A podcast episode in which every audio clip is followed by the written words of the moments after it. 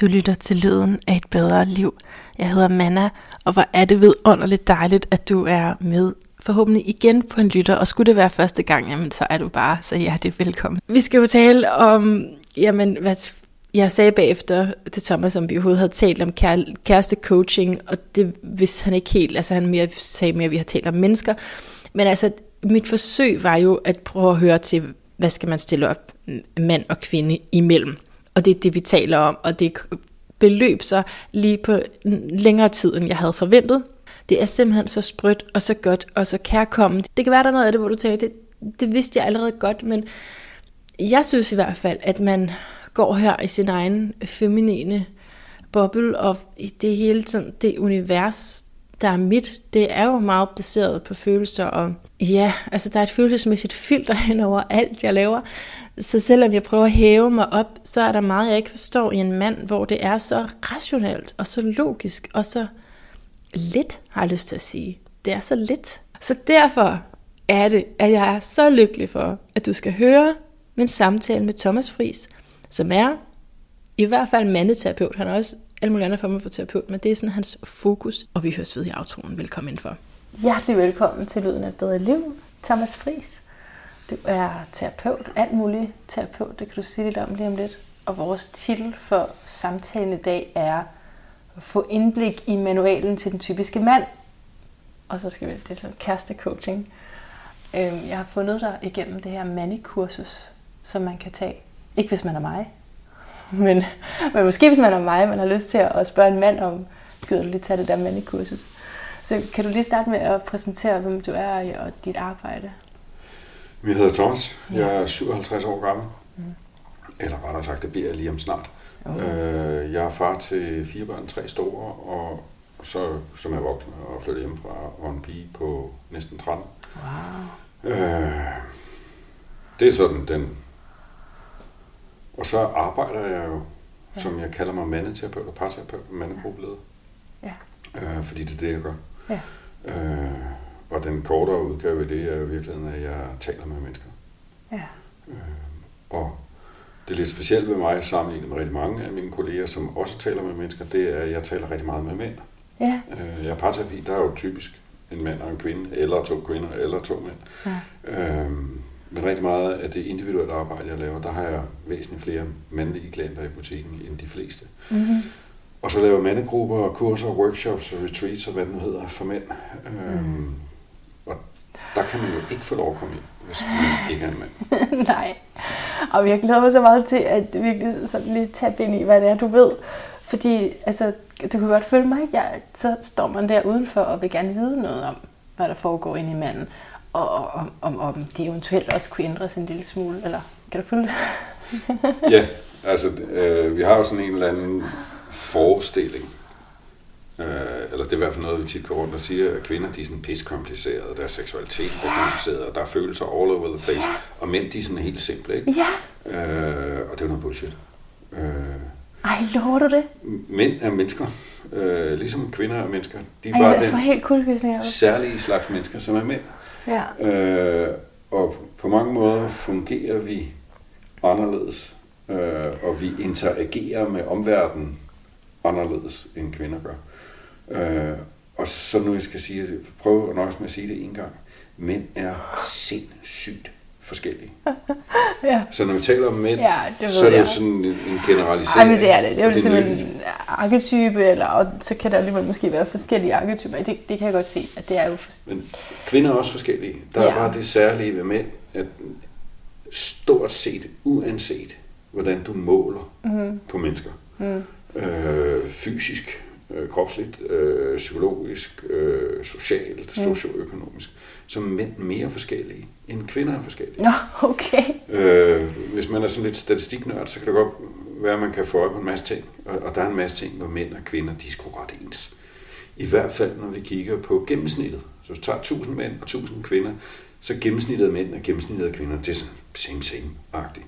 Hvis du så graver ned i det, så kan du se, at mænd de er meget mere spredt ud over hele skalaen, hvor kvinder i højere grad end mænd klumper sig sammen tættere på midten. Ej, det er da mærkeligt. Så det er i virkeligheden nemmere at generalisere over kvinder, end det er at generalisere over mænd. Ja, det ved jeg ikke, hvor godt I kan lide det. Men okay, men tilbage til det der, du sagde med at være kompliceret og ikke være kompliceret. Men er de lige så kompliceret? I virkeligheden, ja. Jeg får altid at vide, at jeg er så kompliceret. Det siger mænd til mig. Men du er måske ikke kompliceret hele tiden. Men, og det er selvfølgelig lidt flabet, men vi er pissekomplicerede, men i et smalt område. Ja. Og så skifter vi til et andet område, der er vi også pissekomplicerede. Men mænd er mere monofokuseret, kunne man måske kalde det, ikke? Mm. Og det er halvt pjat, men der er noget alvor i det, ikke? Altså rigtig mange kvinder, de har alle deres følelser all over the place hele tiden. Yeah. Mænd har lige så mange følelser, vi er bare bedre til at have dem en af gangen. Ja, det er en af gangen, kasserne. Altså, og rigtig mange af forskellene mellem mænd og kvinder kommer jo, det har taget mange millioner år at udvikle os, ikke? Og vi er udviklet, jeg plejer at sige, til savannebrug. Altså det er kun til sidst et eller andet 500 eller 1000 år, hvor civilisationen, som vi kender det for alvor, er kommet til det. De ældste civilisationer er måske 5000 år gamle, ikke? Så vi er udviklet over mange millioner år til forskellige og specialiserede opgaver. Og så er der sket en masse forandringer, som er sket stadig hurtigere over de sidste 1000 år, de sidste 500 år, de sidste 100 år, bare de sidste 50 år. Og der hele vores biologiske eller fysiologiske fundament, hardwaren så at sige, det tager så længere tid, før den sådan forandrer sig i hvordan hjernen fungerer, hvordan vores nervesystem fungerer, hvad vi fokuserer på og alle sådan nogle ting. Så det kan man så grave ned i. Det, vi kan også nøjes med at kigge på, hvordan er mænd flest eller kvinder flest. Ja, det giver mening, at det evolutionært er der noget, man har med sig. Det er en stor kilde, ikke? Og så er der selvfølgelig noget kultur. Ja. Du bliver behandlet anderledes, fordi du er kvinde, og jeg bliver behandlet også anderledes, fordi jeg er mand, og det gør vi også med børn. Mm. Nogle af de steder, hvor vi sådan med hardcore videnskab faktisk ved noget om, hvad kommer hvorfra. Hvis man kigger på personlighedsstrukturer, altså sådan psykologiske grundkaraktertræk, som vores psyke er formet i, så ved vi, det svinger lidt alt efter, hvad der er, vi kigger på, men i rundetal halvdelen kan vi forklare med socialisering og kultur og opdragelse, altså alt det, der er kommet til, siden du blev født, eller måske i hvert fald siden dine forældre blev gravide. Men den anden halvdel, den er fysiologisk, genetisk betinget, det er noget, vi har med i posen. Ja. Så er der nogle steder, hvor kultur betyder mere, og nogle steder, hvor kultur betyder mindre, altså i vores psyke, men det er et mix. Så evolutionære forklaringer er gode til rigtig mange ting, især til at forstå, hvor kommer noget fra. De er ikke nødvendigvis skide gode til så at designe, hvordan bør vi operere, og hvordan bør verden være skruet sammen. Nej, og det er jo også helt med præmissen for den her samtale, er jo at vide, at en mand er ikke én ting, og en kvinde er ikke én ting. Så det er jo ikke på den måde, men alligevel så det er lige i den ramme, vi er nødt til at tale om, ikke? Når vi taler generelt. Og ikke vi er nødt til at kunne generalisere, fordi ellers så hedder det terapi, så taler vi sammen en af gangen. Ja, og ser på det mere konkrete. Men altså, det her, jeg er nødt til lige at vende tilbage til det der med at være kompliceret, ikke? Altså, det er jo lige fra mænd, jeg sådan, har en eller anden relation til, som siger, lad os nu holde det ukompliceret, ikke? Eller til, hvis du er på online dating, og du ser, hvad de her mænd ønsker, så er der mange, der skriver, ønsker ingen drama, ønsker ingen bøvl, du ved, hold det ukompliceret. Det er bare sådan, hvad tror du om mig? Og jeg kunne ikke finde på at sige om mig selv, at jeg var ukompliceret, fordi det kan jeg godt sige, fordi jeg er kompleks. Men jeg har ikke nogen identitet i at være dramatisk, for eksempel. Men det kan jo godt blive opfattet sådan, hvis man er meget simpel og har, som du siger, én følelse ad gangen. Ja, eller bare anderledes. Ja. En måde, og det kan jeg også nå at sige 100 gange, mens vi taler sammen. Jeg prøver nøjes med at sige den her ene. Vi har en tendens til at blande to begrebsapparater sammen. Det ene, det er mand-kvinde. Og det udspringer af biologien, ikke? Du har en kvindekrop og kvindekromosomer XX, jeg har en mandekrop og mandekromosomer XY. Det er en måde at kigge på verden på. En anden måde at kigge på verden på, sådan psykologisk eller dybdepsykologisk, er, at vi taler om det feminine og det maskuline. Ja. Og du er både feminin og maskulin. Ja. Jeg er både feminin og maskulin. Absolut. Det er vi alle sammen. Absolut. Vi har sikkert et forskelligt mix, mm-hmm. Eller vi har helt sikkert et forskelligt mix. Mænd har en tendens til at være mere maskuline, end de feminine. Ja. Og modsat for kvinder selvfølgelig. Ja. Og lige det der med bøvl. Ja. Hvis du kigger på det maskuline, som vil være det dominerende i de fleste mænd, så det dybeste formål med det maskuline, det er det sigter efter. Maskulinen lykke er stilhed og tomhed. Ja. Så vi moser og smadrer op af det der bjerg og lider og kæmper, og sådan så vi kan stå op på toppen og sige, det der øjeblik, der er fred. Alt er løst. Det hele er perfekt. Problemet er, så er der jo altså så et nyt bjerg bag ved det første. Så maskulin lykke er at nå hen til at have scoret målet, at være kommet op på toppen, at have slået sømmet i. Så alt det der bøvl, og det kan være underholdende og sjovt og dejligt og alt muligt godt, men formålet det er at ende der, hvor der er helt tomt. Og det er ikke formålet med det feminine. Hvad er formålet med det feminine? Det er relation. Det er at udveksle og snakke og føle og connecte. Og forbindelsen. Så det feminine er alt indholdet.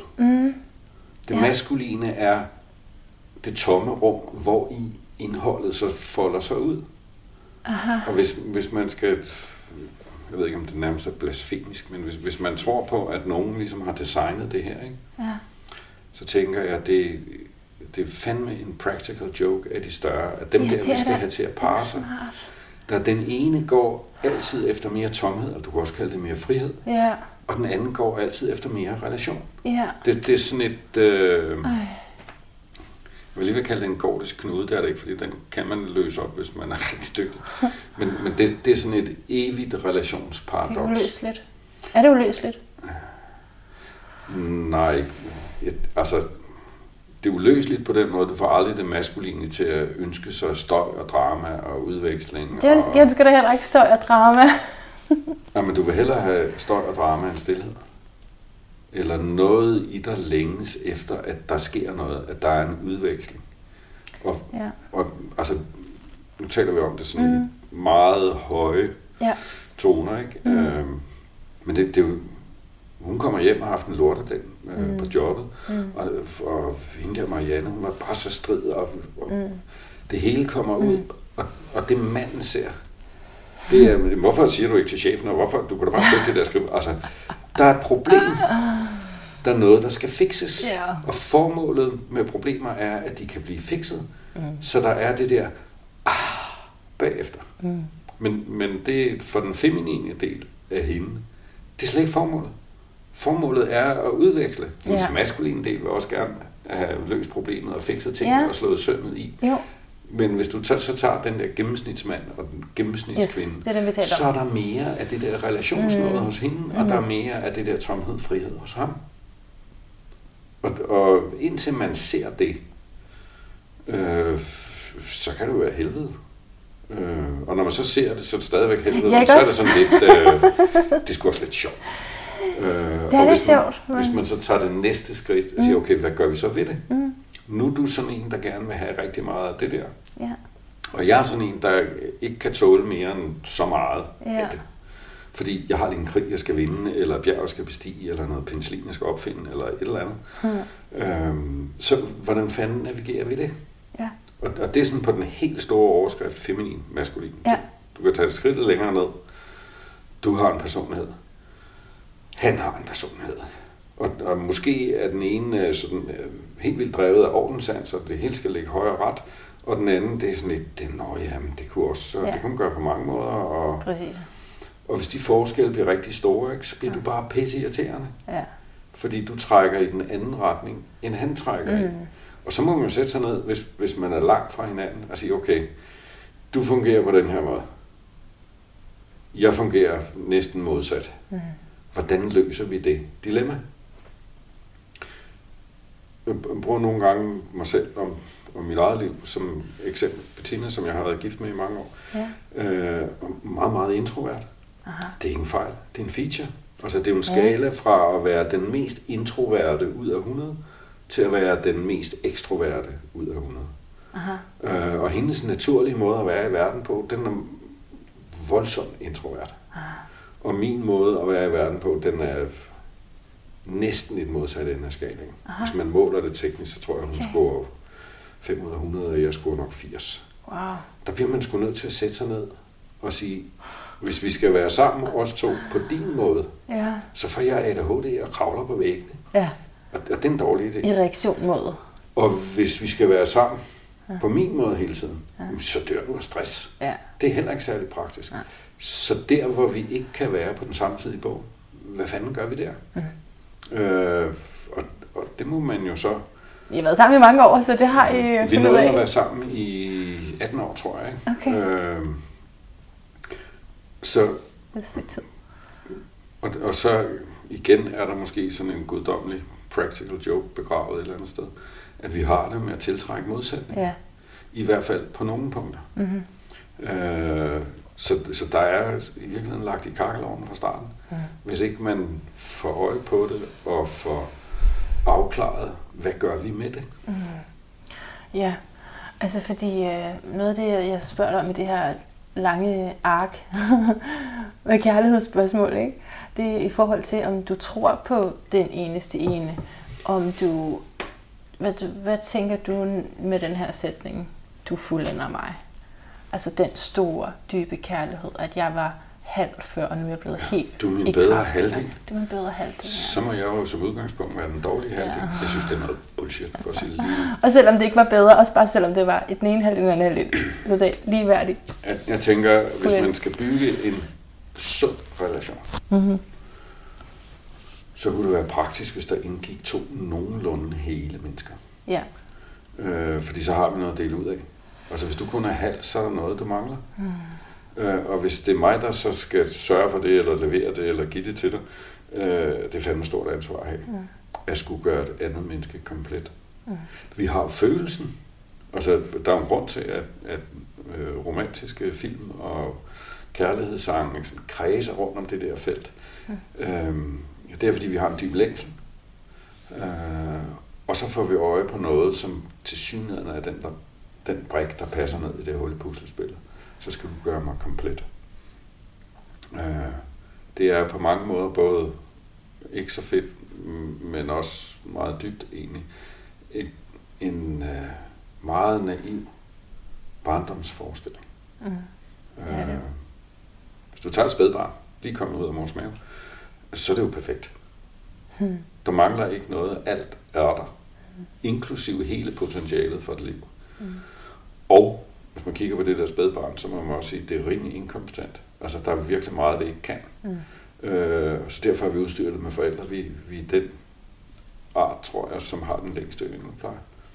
Altså, du er afhængig af dine forældre, teknisk juridisk, indtil du er 18, ikke? Men der går fandme lang tid, før man kan sparke derud. Så barnet har hele tiden brug for noget. Og hvis forældrene ikke leverer det, og det gør de aldrig, ingen forældre er perfekte, jamen så begynder der at være en oplevelse af huller i osten.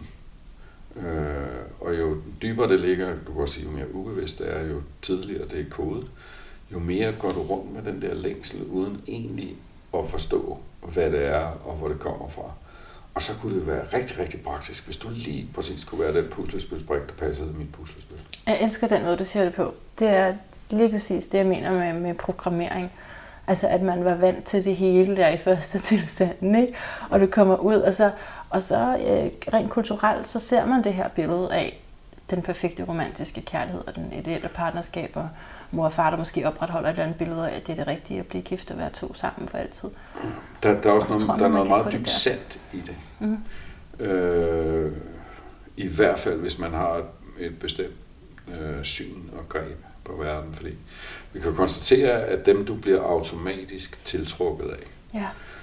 Og jeg skelner ofte imellem at være seksuelt tiltrukket af og være romantisk tiltrukket af. Aha. De kommer meget, meget ofte i sådan tattoo. Betale for én pakke, men der er seksuel polaritet. Aha. Og det er virkelig en spændingsforskel mellem det maskuline og det feminine. Ikke? Hvis du har et meget feminint væsen, så vil det blive tiltrukket af et meget maskulint væsen. Ja. Og jeg plejer, og det er slet åndssvagt, men jeg plejer til kvinder, som ikke kan forstå, hvorfor de er sammen med idioter, eller hvor alle de gode mænd. Så plejer jeg at formulere det på den måde, hvis ikke du vågner op ved siden af George Clooney, eller Mads Mikkelsen, eller indsat selv, din drømmefigur, hver eneste morgen, så er der kun én grund. Og det er, at du ikke sådan en George Clooney går i seng med hver aften. Det er ikke særlig opmuntrende. Så, det opmuntrende, det er, at ham, du vågner op ved siden af hver morgen, det er ham, der passer til dig. Alright, yes, got it. Og hvis han er en idiot, så er du sådan en, der passer med en idiot. Ja, og så kan man begynde at kigge på, hvad er tiltrækningsmekanismerne mellem mænd og kvinder. Eller mænd og mænd og kvinder og kvinder, men lad os bare tage den standard heteroseksuelle udgave. Det er vist den, du fokuserer på i dag. Ja. Der er flest af. Ja. De dybe mekanismer nede i, de er fuldstændig de samme, uanset om du er heteroseksuel eller homoseksuel. Seksuel polaritet er spændingsfeltet mellem det maskuline og det feminine. Men så er der romantisk tiltrækning. Ja. Det er en anden mekanisme. Mm. Og så er det, at Disney-historierne faktisk begynder at give lidt mening. Fordi du siger, at der er en dyb sandhed alligevel i den programmering om, at der er en, der passer til os, at der er en dyb kærlighed. Ja. Det der, du oplever som den eneste ene, og hvor har du været i hele mit liv, og bedre halvdel og alt det der. Det er en, der i hvert fald har potentialet til ikke at gøre dig komplet, men til at lære dig at være komplet. Hvis man nu er, og det har vi alle sammen, et eller andet med i bagagen. Jeg fik aldrig prik fra min morfar. Så vil du være på udkig efter det altid. Og den der sådan stormende forelskelse, det er det menneske, som kan repræsentere det for dig. Og det betyder, jeg tror noget af det, du skrev til mig, det var sådan, når man så skal finde den der, som passer til, så skulle det helst være på den fede og fantastiske måde, og ikke på den fucked up og helvede til måde. Ja, fordi man tiltrækker gennem sit traume, ikke også? Ja, og nu kommer den både den gode og dårlige nyhed i en. Det er, at det er også en tattoo betalt for en. Du får begge dele. Du får både traumet og den dybe forbindelse. Det du går efter ubevidst, er en, som du tillægger, du skal give mig det, jeg aldrig fik. Det er sådan den positive side. Du skal være alt det der fantastiske, som jeg går længe til efter. Ja. Det viser sig så, når man er forbi forelskelsen og graver sig igennem parforhold og leverstegen begynder at melde sig, og så er du også alt det, jeg altid har prøvet at undgå. Altså alt det lort, jeg fik, som jeg ikke skulle have haft, kommer du også til at repræsentere. Okay. Den store forskel er, at nu er du voksen og 20 eller 30 eller 40 eller 50. Så nu har du ansvar. Du kan ikke beskylde en 3 eller 5 eller 7-årig for, du må bare tage dig sammen og være med dig selv. Og Men det kan vi godt med voksne. Det er faktisk definitionen af at være voksen i min kogebog. Det er din skyld. Noget af det er, og rigtig meget af det er ikke din skyld. For eksempel det, du fik med fra din barndom. Men nu er det dit ansvar. Så hvis du er tiltrukket af bestemte typer, som så også har den der ikke så fede ting med sig, så er det din opgave at få ryddet op i dine tiltrækningsmønstre eller i dine romantiske tiltrækningsmekanismer. Og så kommer vi tilbage til, at hvis man gør det sammen, så kan parforholdet blive det sted, hvor jeg kan blive til mig selv. Og du kan blive til dig selv. Det er ikke dig, der skal komplettere mig. Det er mig, der skal det. Men du kan hjælpe mig i processen. Vi hjælper jo hinanden altid. Forhåbentlig ved, at der er rigtig meget af fede. Men også ved, at alle mine mønstre, alle mine forsvarsmekanismer, eller ego-strategier, eller hvad vi nu skal kalde dem, de bliver jo tvunget til overfladen. Fordi du har sådan en fucking rodehoved, eller fordi du aldrig gider, eller fordi du altid er så påståelig, eller hvad fanden det nu er, der trigger, ikke? Jeg får det i fjeset hele tiden. I hvert fald, hvis jeg er en lille smule opmærksom. Og så det er jo sådan et gammelt metafor, eller, men det er, når jeg peger på dig, hvis du bare kunne begynde på, eller holde op med, eller lave om på, så kunne jeg have det federe, ikke? Og så er der en finger, der peger på Gud, og tre fingre, der peger på mig. Ikke? Et sted derimellem ligger. Og, så der er i hvert fald flest fingre, der peger hjem. Ikke? Ja. Så hvis du vil have anderledes parforhold, så er du sgu nok nødt til at ændre på noget ved dig selv. Jeg klynger mig til dine ord, Thomas. Kan du mærke det? Jeg hører alt, hvad du siger, og jeg er helt alert, fordi det er jo, altså, fordi jeg er kommet dertil i min proces, hvor jeg forstår netop, at det her parforhold ikke bare er lykke og gammel nødvendigvis, men at det er, og det vil jeg også spørge dig om du mener, det er decideret for, med det formål at udvikle os, altså at det altid er forbundet med nogen smerte. Hvad synes du selv vil være mit svar? Forstået på den måde. Mm-hmm. Det kommer jo an på, hvad for et formål du vil tillægge det. Aha. Og så hvad vil du have? Lad os starte et andet sted. Sådan, hvis du tager sådan et, igen, det er sådan en grov generalisering eller en standardmodel, men hvordan ser et færdigt parforhold ud? De fleste, rækkefølgen kan være lidt forskellig, men de fleste romantiske seksuelle relationer, de starter med tiltrækning. Ja. Og hvis vi er helt ærlige, så for rigtig mange af os, den første tiltrækning, det er den seksuelle tiltrækning. Ja. Jeg kunne godt tænke mig, at mit pattedyr var tættere på dit pattedyr. Mm-hmm. Der kan også være romantisk tiltrækning. Mm-hmm. Min oplevelse er, at det ofte kommer senere. Mm-hmm. Og måske er der en forskel på mænd og kvinder. Ja.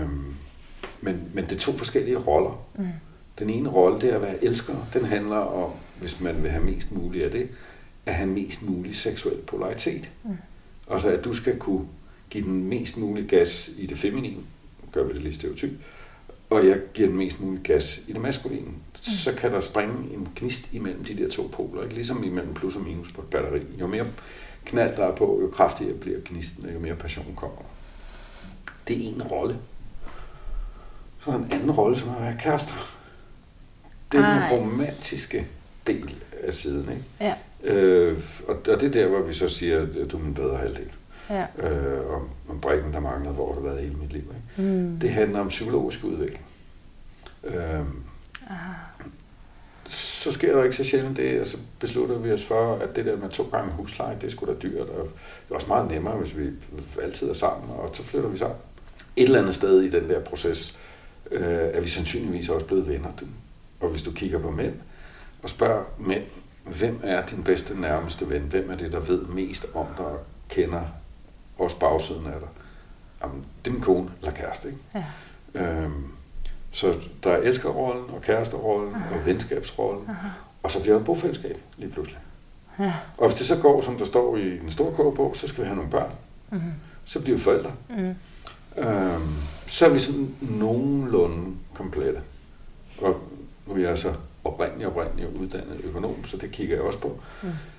Det er meget sjældent, at folk ikke får rodet deres økonomi sammen i den der proces, typisk op omkring kæreste. Mm-hmm.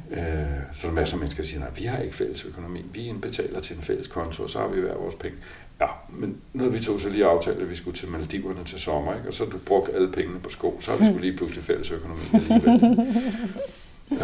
Og så er der den sidste rolle, som også kan være i nogle relationer. Jeg kalder det nørden eller kollegaen.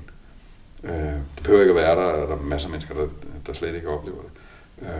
Men det kan for eksempel være, at vi begge to går helt vildt op i live-rollespil. Mm. Eller i square dance, altså som i det er os, der ligesom driver square dancer-klubben. Mm. Vi har et eller andet interessefelt eller fagfelt, som vi nørder sammen. Så har du sådan den komplette pakke. Ja. Og det er forskellige jobs. Ja. Og så du har i virkeligheden ansat den der anden til at være elsker, og til at være kæreste, og ven, og bofælle, og medforældre, og muligvis nørd. Og så spørger jeg, hvorfor? Det var tilbage til, hvad er formålet med parforholdet? Ja. Ja, hvad synes du selv? Spørger jeg så, ikke? Ja. Hvad er formålet med, at vi to skal være elskere? Ja. Det er sjovt nok at have noget sex. Jamen, hvorfor? Mm. Altså, og der er masser af virkelig gode grunde til at have sex. Det, for eksempel, medmindre det er virkelig dårligt, så er det faktisk altså, det er jo godt. Det skal være virkelig dårligt, før det ikke bare er bedre end 0, ikke? Mm-hmm. Hvorfor skal vi være kærester? Jamen, det er fordi, at jeg vil have en, som kender mig. Helt ind. Jeg vil føle mig set, og jeg vil føle mig hørt og forstået og anerkendt og accepteret. Det er virkelig rigtig mange psykologiske behov, der ligger i det. Så hvorfor er et vigtigt spørgsmål at stille. Og så kommer det næste spørgsmål, som meget få mennesker stiller, sådan for alvor. Det er, hvad er ambitionsniveauet? Hvis vi to skal være elskere, skal vi så bare have det som hobby? Eller skal vi være sådan amatører? Altså sådan nogen, der går op i det. Eller skal vi nærmest være professionelle til det? Mm-hmm. Det sex, vi skal lave, hvor fantastisk skal det være? Og mål på hvilken skala? Skal det bare være nok til at få nogle unger? Og det behøver sgu ikke være særlig rart. Nej. Før at man kan risikere at få børn ud af det. Så der er et genetisk formål med sex. Så er der det, vi kigger på. De fleste er trods alt fysiologisk. Altså hvis det er bare nogenlunde fornuftigt udført, så kan kroppen godt lide det. Der kommer hormoner og signalstoffer, og der sker magiske ting. Det er en meget høj grad af wellness, typisk. Så er der alle mulige psykologiske grunde eller formål med det, ikke? At føle sig set og hørt og anerkendt og mødt og alle de der ting. Så er der kulturelle forestillinger om at have sex. For det første har vi en kulturel forestilling om, at vi skal have sex.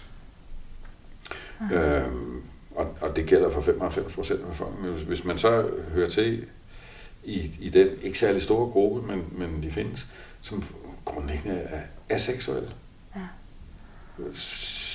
så det der sex, så er det sgu lidt lige meget. Ikke? Ja, så skal man bonde over noget andet. Og hvis man så vil gå sådan helt, vi skal ikke bare være gode til, at det er psykologisk, fysisk, genetisk, kulturelt passende. Det skal være kunst. Så stepper vi ambition. Seksuelle? Skal kunne filmes? Åh nej. Jamen altså, prøv at forestille dig, at du kan have sex på måder, hvor din personlighed forsvinder. Ja. Og hvor du føler dig forbundet med hele verden, og du ser Gud. Sådan en oplevelse er der i virkeligheden relativt mange mennesker, som har. Ja. Men det er fuldstændig tilfældigt. Mm. Prøv at jeg bruger tit Vild med Dans som eksempel. Det kender de fleste. Mm. Der danser i Vild med Dans. Mm. Der er selvfølgelig en professionel og en amatør, som kigger på amatøren. Sådan en som mig, og så kan du sige, at man er simpel, ikke? Altså, hvad kigger jeg på? Jamen, hun har en kropsbygning, som passer med mit ideal. Mm. Hun smiler. Hun vrikker nogenlunde rytmisk, så synes jeg, det går skide godt. Mm. Men hende der, Anne-Grethe Laksholm, og dommerne, de kigger jo på nogle latterlige detaljer, og så peger hånden sådan 10 grader til den ene eller den anden side. Det er det, der er forskellen på, om det bare er dans, eller om det er kunst. Den ene forskel, det er, med hvor forfinet nuance kan du udføre det. Kan du mærke forskel på, præcis hvor hårdt jeg stryger mine fingre hen over din kind, eller om jeg gør det med neglen. Så der er altså nuancen i det. Rigtig mange mennesker har jo nogle af de der sådan fuldstændig fantastiske, mindblowing seksuelle oplevelser. Ved et uheld. Så den anden side af kunst, det er, at du er så rutineret, eller så trænet, eller så dygtig, eller hvad for et ord man nu vil sætte på, så du kan gentage det. Så har du guddommelig sex ved et uheld, en sjældent gang imellem, eller har du guddommelig sex mandag, onsdag og fredag? Og så er vi tilbage ved formålet og ambitionsniveauet. Hvis du vil have fuldstændig mindblowing ud af kroppen oplevelser, mandag, onsdag og fredag, og så dobbelt portion om lørdagen, så kommer du sgu nok til at øve dig på det. Mm-hmm. Og jeg kan godt lide at tale om sex, så derfor fylder det, men du kan i virkeligheden sige præcis det samme om at være kærester. Og så hvor dygtige skal vi være til at være kærester? Mm-hmm. Og hvad er formålet med det? Fordi hvis vi læser bogen, så står der på side 2, at du tiltrækker din potentielt fantastiske og potentielt forfærdelige partner på grund af den psykologiske programmering, du har med hjemmefra. Så hvad er formålet? Skal vi bare have det rart? Fandme ikke. Der skal ikke være nogen konflikter, vi skal ikke skændes. Det er en slags parforhold. En anden slags parforhold, det er, når nu jeg alligevel er sammen med den idiot, den stodder, eller det der sindssyge kvindemenneske, skal jeg så bruge det til at udvikle på mig selv, altså at vikle mig selv ud af alt det der, jeg har kodet med familiemæssigt, socialt, kulturelt osv. Ja. Det er jo et helt andet formål, vi skal bare have det rart. Ja. Og den type samtaler er der ikke ret mange, der har på anden date. Altså, hvis jeg skulle ud og date, så ville jeg jo starte med at sige, okay, hvordan er du fucked up? Hvad er dine forsvarsmekanismer? Hvad er dine traumer? Og hvad har du tænkt dig at gøre ved dem? Og det kan du, fordi du er mand og sidder over for en kvinde, som vil sige, yes, nu er han der endelig en, der gider at tale om noget. Men nej, det kan vi kvinder jo ikke. Mand vil jo bare sige, no way, she's a psycho.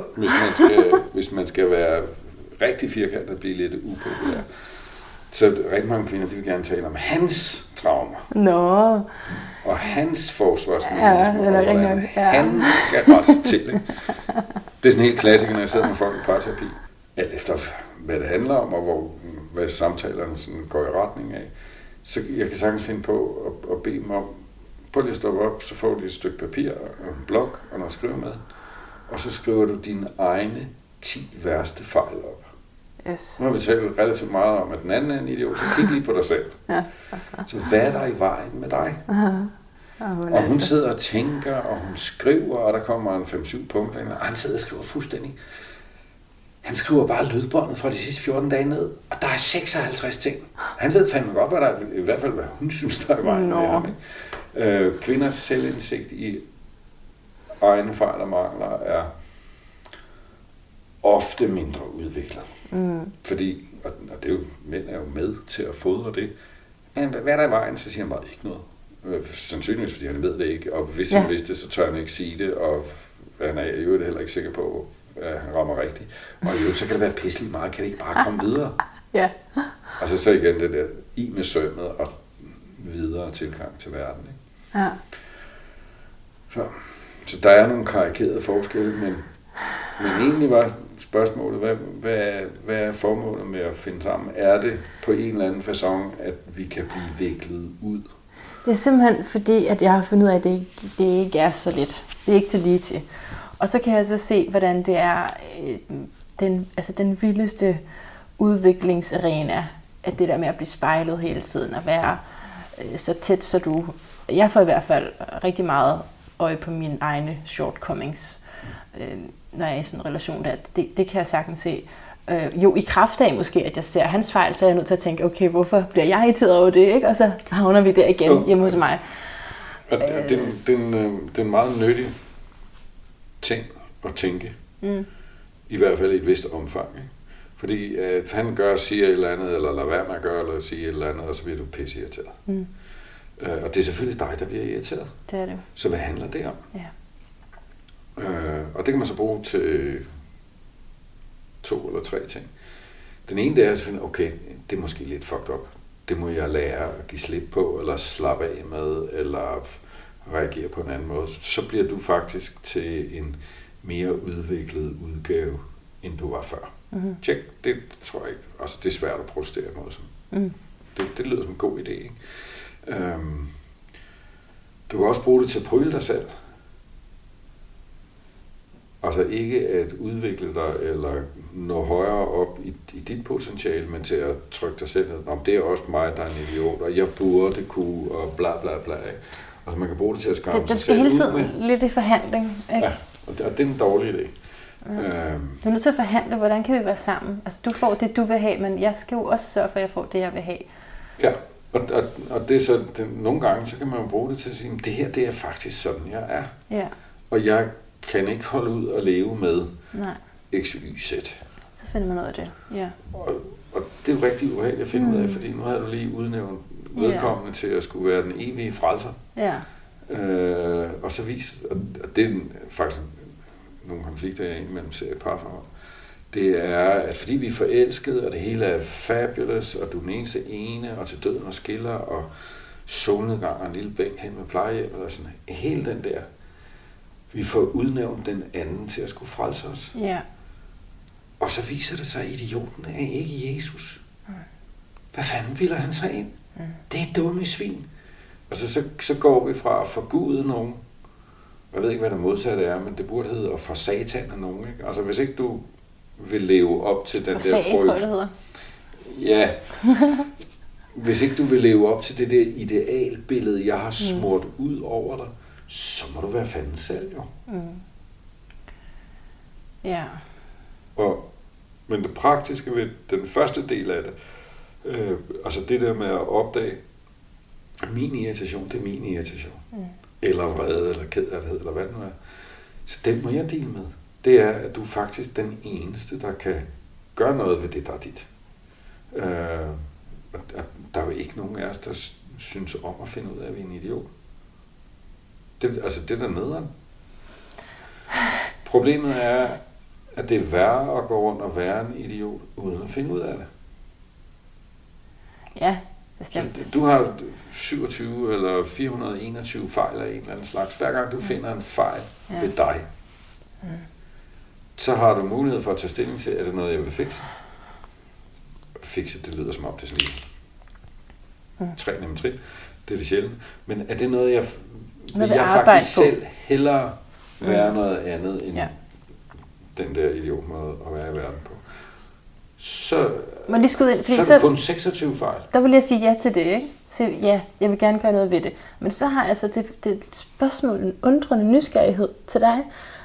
Kan jeg så alligevel få det, jeg drømmer om? Eller skal jeg hele det lyserøde filter fra mine øjne rives af, når det kommer til kærlighed?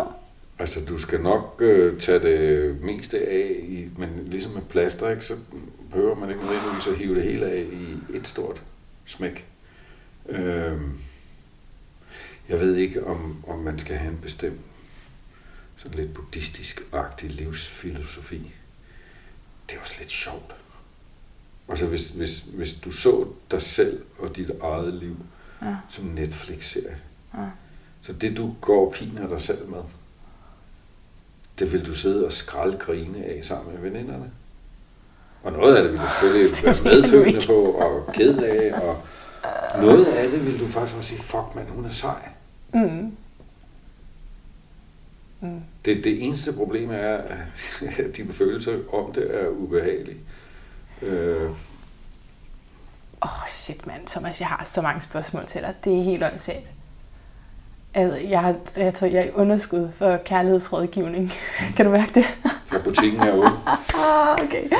Okay, der kommer lige et om mig, jeg satser på, det er repræsentativt for nogle andre også, og så vil jeg tage nogle af dem, jeg har skrevet til dig. Men jeg forelsker mig hele tiden i alt og alle, i steder, i ting, i mennesker, i alt. Altså det føles, jeg har fundet ud af mig selv, og har egentlig vidst det i rigtig mange år, at det ikke kun er rettet mod mænd, det er en tilstand. Ja. Det er, hvis der er nogen, der snakker det astrologiske sprog, så har jeg i hvert fald selv udnævnt det til at være Jupiter i 7. hus fisk.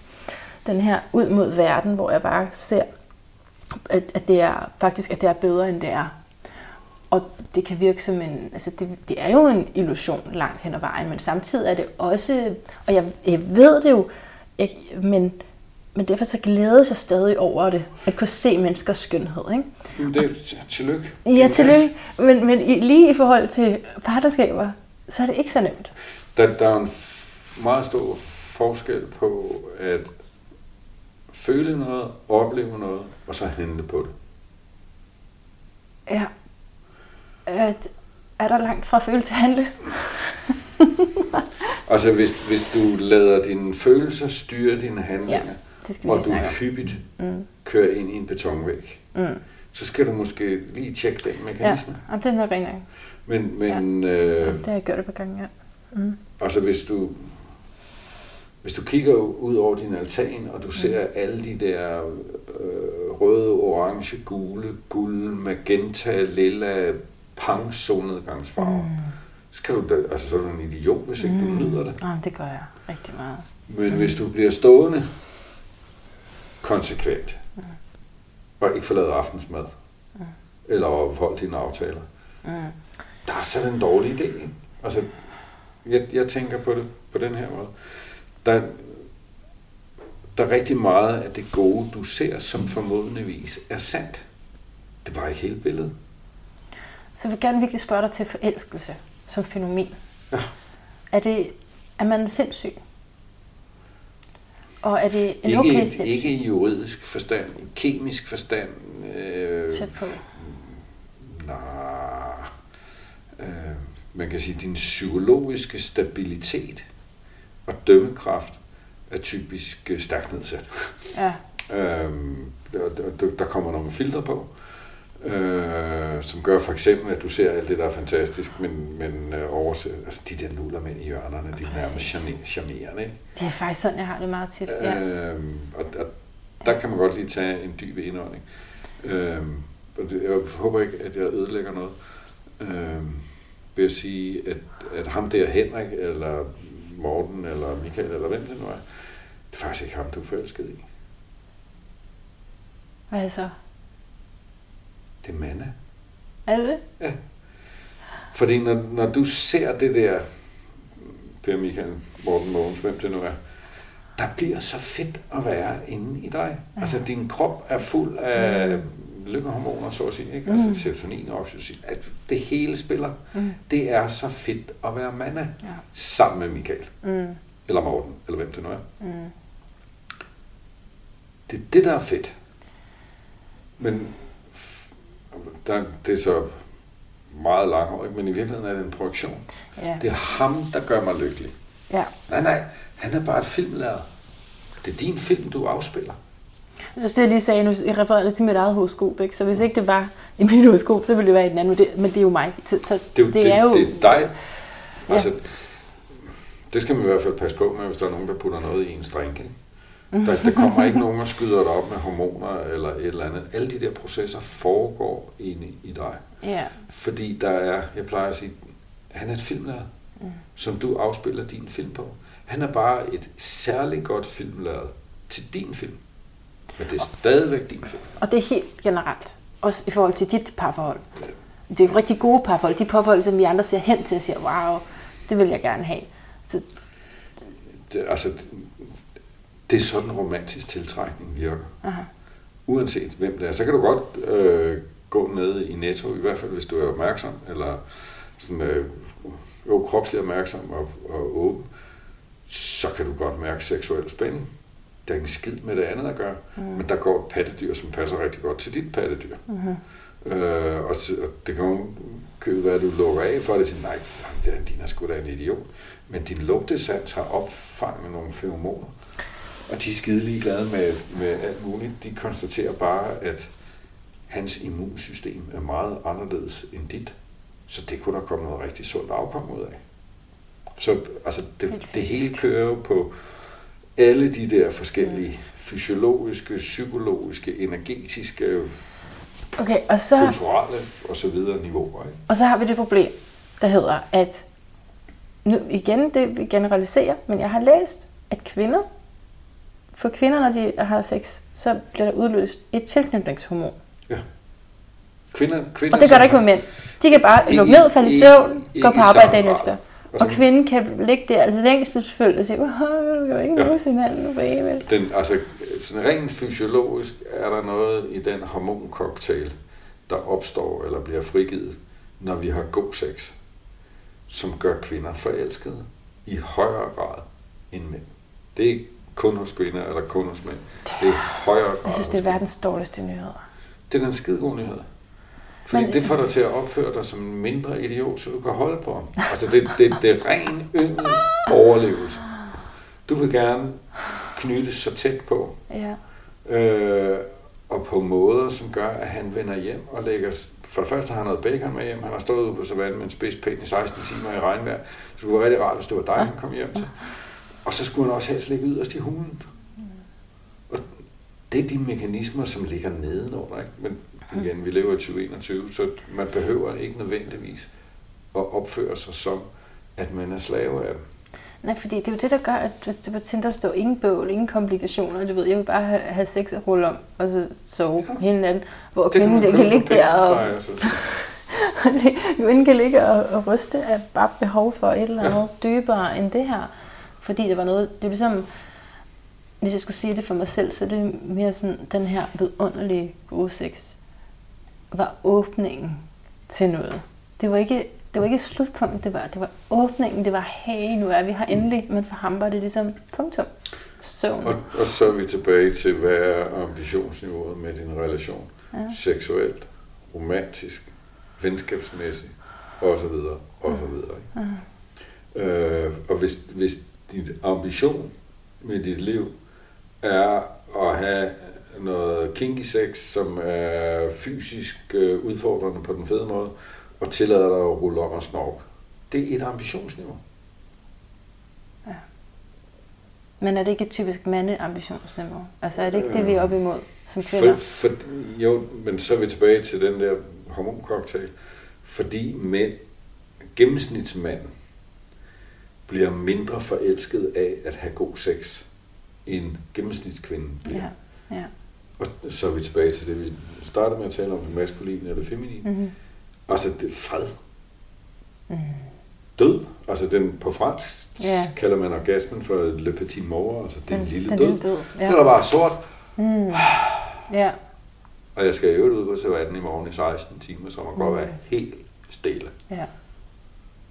Det er den maskuline disposition. Mm-hmm. Mens den feminine, det er mere relation. Yeah. Og nu har jeg lige fået lov at kigge ind i rigtig meget relation. Det vil jeg sgu da gerne have endnu mere af. Og jeg kan jo mærke forskel på, når man er sammen seksuelt, og der er et lukket og et åbent hjerte, for at definere det simpelt. Jeg simpelthen mærker, er du der? Skruet op eller ned for 3 ting. Den ene er nærvær, og den anden er bevidsthed, og den sidste er... Kunne det være kærlighed? Kunne det? Det være kærlighed? Nej. Det er, jeg er superkyniker lige på ordet kærlighed. Ja. Okay. Det er så fucking misbrugt. Ja. Men jeg tænker, det længslen er efter. Det er jo kærlighed. Det er at være forenet. Ja.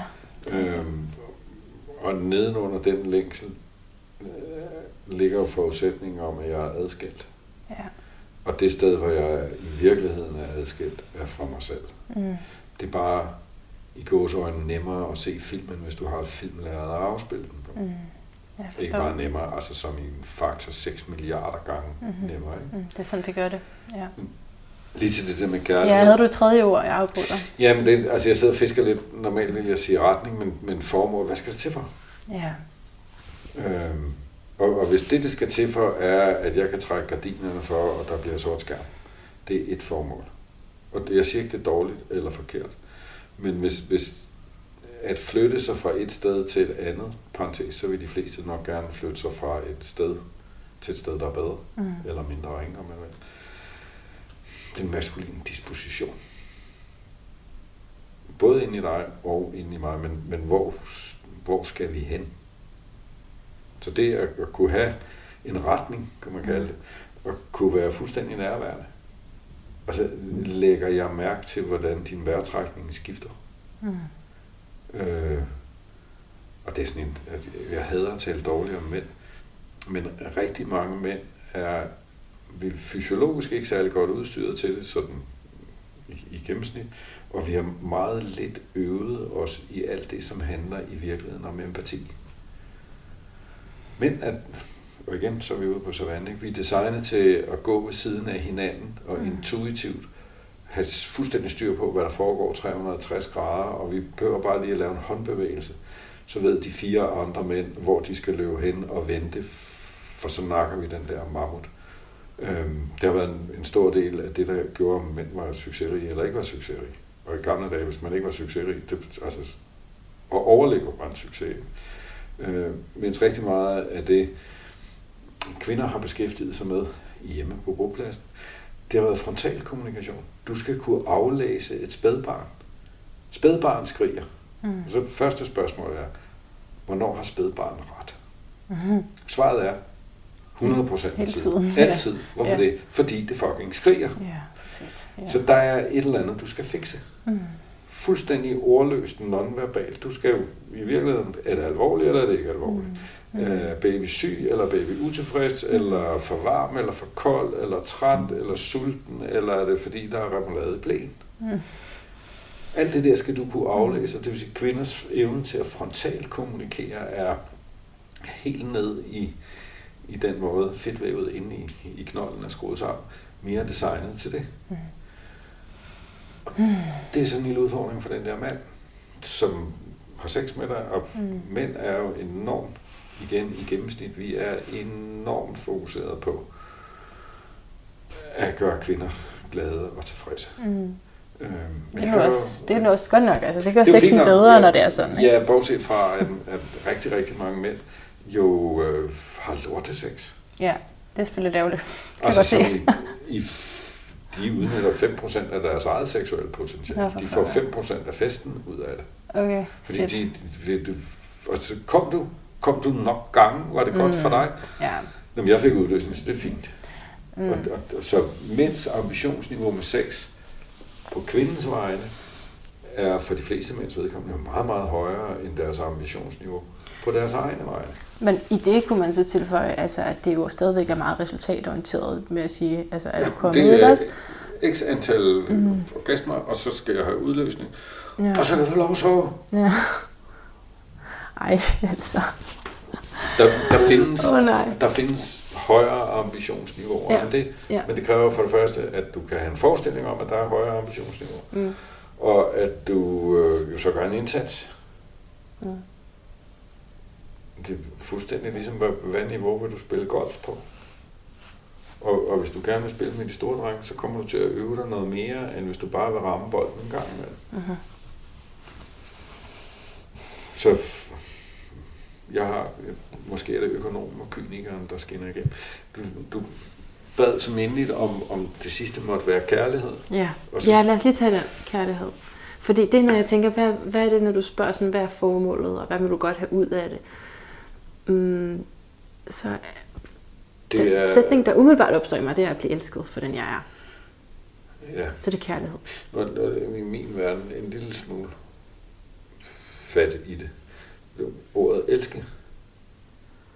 Uanset om det er sådan i den romantiske betydning eller i den seksuelle betydning, så kalder vi det. Jeg elsker dig, eller jeg elsker med dig, eller knæver, eller kniver, eller hvad man nu kalder det. Det er verber. Det er ikke noget, der er der. Det er noget, man gør. Så det der med kærlighed er noget, der er slået ned fra amer, eller noget, de har hældt i vandet ned på vandværket, eller sådan en. Det der, jeg er meget skeptisk overfor begrebet kærlighed. De fleste har det med det, som de enten er det der, eller er mine følelser ligesom forsvundet. Eller jeg kan mærke, at jeg elsker dig, eller jeg kan ikke mærke, at jeg elsker dig. Men det er et verbum, det er noget, du gør. Så hvordan elsker du? Og selvfølgelig vil du gerne have følelsen af at være elsket. Yeah. Set, mødt, hørt, alle de der ord. Den følelse, der er inde i dig. Men elsker du? Og så kan jeg se på overvågningsbåndet, at du gør det. Are you doing the motion, vil man sige på engelsk. Ikke? Hvis vi ligger ved siden af hinanden i dobbeltsengen og stiger op i loftet, så vil jeg sige, der er sgu ikke rigtig nogen, der knaller, vel? Der er ikke nogen, der gør bevægelsen. Hvordan kan man se, at man elsker hinanden? Ja, når vi taler om sex, så er det ret tydeligt. Ikke? Ja, at så elsker man med hinanden. Jeg rører ved dig og kigger på dig og snuser til dig og bevæger min krop og gør unævnlige ting. Det er at elske. Det kan du så gøre i flere forskellige kvaliteter. Der er forskellige kvaliteter, og der er den aftale, der hedder, det har ikke noget med kærlighed og romantik at gøre. Men det er meget tydeligt, at det er noget, man kan se på overvågningsbåndet. Ja, det kan du se, om man har sex eller ikke har sex. Så hvordan elsker du din kæreste? Ja. Det gør du måske ved at interessere dig for, hvad kan hun lide at spise? Og så det mad, du laver. Eller at du ved, at hvide roser hader hun, muligvis på grund af et eller andet barndomstraume, da hendes mor blev begravet eller et eller andet, men røde tulipaner får hende til at smelte. Så altså, at elske nogen, det er for det første at være pisse nysgerrig på og lære mig kende, hvordan virker det der apparat. Og så er det jo som minimum og handle på et niveau derefter. Og igen, så er der forskellige ambitionsniveauer. Giver jeg dig det, eller gør jeg det for dig, som du gerne vil have, som du har lyst til?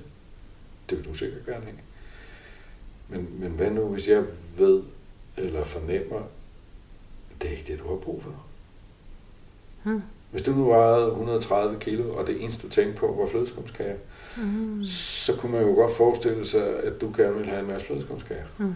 Og så kunne man jo godt nå den naive forestilling, og så elskede jeg da virkelig meget ved at slæve 12 af dem hjem hver dag. Hmm. Man kunne også få den der forestilling af, at virkelig kærlighed var at skrælle gulerødder til dig i stedet for. Ja, det forstår jeg godt. Det er det der med, at man enabler hinanden til et form for misbrug. Ja, og nogle gange, så, og det ved du selv, at du har en masse blinde vinkler. Ja. Så der er noget, du ikke kan se. Mm. Og så er vi tilbage til, hvad formålet med den der relation. Dels er det at føle sig set, men for mig er det jo også at faktisk blive set. Ja, hvis du nu har meget hellere, tak. Hvis du nu har et eller andet kørende, som stikker en kæp i dit eget hjul hele tiden, ja. Så billedligt talt, så kører du med jævne mellemrum ind i en betonvæg, fordi du er en idiot. Ah. Nej, det er ikke din skyld. Det er sagt idioten mange gange. Det var fordi dine forældre eller et eller andet. Ja. Så du spænder ben for dig selv på en eller anden facon. Kunne det være nyttigt, at nogen så det? Ja. Og så, hey, du forelsker dig 4 gange om ugen. Og det... Nej, det er en tilstand. You are happy. Men er du helt sikker på, at du skal flytte sammen med vedkommende hver gang? Det er en tilstand. Nej, det har jeg ikke konstateret. Så kunne det være, at... Mig. Hvad fanden er det i virkeligheden, du har gang i? Ja. Hvad er det, jeg kan se hos dig, som du har svært ved at få øje på ved dig selv? Fordi vi ser aldrig os selv, sådan som vi er. Nej. Og det er noget af det, som en partner kan. Mm. Hvis man er lidt heldig, og man er lidt omhyggelig, og man elsker, altså gør sig umage med. Mm. Fordi jeg synes jo, det alt andet lige, hvis jeg er sammen med dig, så synes jeg, det er jo federe, at du har et fedt liv, end du har et mindre fedt liv. Ja. Så min ambition på dine vegne er positiv. Ja. Hvis jeg kan få hovedet så langt ud over røven, så jeg kan se mere, end jeg vil gerne have de her 28 ting af dig. Altså, du skal være min puslespilsbrik. Og det er selvfølgelig praktisk, fordi hvis det er sådan en envejsforretning, at den ene virkelig elsker på det, jeg forstår som kærlighedsmåden, og den anden bare sidder ved buffeten og rager til sig, så er det en dårlig forretning. Ja, det er det. Det er det. Ja, det rammer ind. Og det skal man ikke. Ja. Nej, men samtidig så er det der partnerskab at være i relation til en vildeste sted at udvikle sig selv faktisk, fordi man bliver bekendt med de her forskellige sider, så er det så bare, vil man så ultimativt det samme, eller var det nok her? Fordi det kan jo bare være noget, som altså, man kan forandre hinandens liv også i en kort periode, ikke? Fordi det er en anden programmering, der med, at det skal vare for altid, at det er for evigt, og der er kun én til dig. Det ved jeg heller ikke, om den er sand. Jeg har stadigvæk lyst til det. Det primære, altså 90% af mig vil gerne bare have en mand resten af livet. Men så er der lige den 10%, der tænker, hey, kan jeg vide, om det er også bare noget, jeg har fået med mig? Men både og. Altså det, man... Jamen, det er bare kultur, og kulturskifter, det er fandme sandt. Altså hvis man kigger på kulturen, som vi forstår den i dag, og for 30 år siden, eller for 60 år siden, eller for 100 år siden, så jo, den skifter. Men der er noget, der bliver hængende. Og noget bliver hængende, hvis noget bliver hængende lang tid nok. Mm-hmm. Og lang tid nok i mit univers, altså så taler vi om 100.000 år. Ja. Så bliver det jo til en del af din biologi. Aha, ja. Fordi dem, som er i fundamental modstrid mod det princip, kunne man kalde det, de har det med at blive sorteret fra undervejs. Mens de, som lever efter det princip, den værdi, den måde at være i verden på, har bedre odds, end dem, der ikke gør. Aha. Så altså, kultur bliver til natur. Jeg forstår. Wow. Når vi kigger på mennesket. Mm-hmm. Hvis man kigger over et langt nok tidsspektrum. Og det er så de færreste også, der oplever det, fordi vi har de der et eller andet 60, 80, 90 år, hvor dygtige vi nu er, og hvad vores gener siger. Ikke? Mm. Men det kommer igen an på, hvad er formålet? Altså til døden og skiller. Jeg siger nogle gange sådan halvt i sjov, at det er fandme en dårlig løsning. Og det er jo et. Jeg kan ikke huske det. Det står et sted i straffeloven. Jeg kan ikke huske paragrafen, men det er fandme ulovligt, ikke? Så at gå efter den løsning på den måde, det er en virkelig dårlig plan. Ja. Omvendt, hvis du... Indtil du dør. Ja. Omvendt, så er det den der commitment, den er jo virkelig vidunderlig. Ja, og den forudsætning, hvis du skal fikse meget af dit lort, ja, og du er sammen med en, som har samme ambition, ja, så vi to, vi er i det her for alt det, alle er der for. Ja. Og vi vil jo også gerne bruge det til at udvikle os selv. Det må være det ideelle parforhold, tænker jeg. Det tager lang tid. Og altså, det tager det den fortrolighed, du kun kan opbygge, hvis yes, du virkelig kigger mig i øjnene. Så det er det her, jeg vil. Altså, og så kommer du, det er fuldstændig som computerspil, til næste level. Ja. Så når du har fået ryddet nok op, eller så meget man nu kan op i den her forsvarsmekanisme, så kommer det næste lag jo frem. Mm. Ja. Så en måde at måle det på, synes jeg.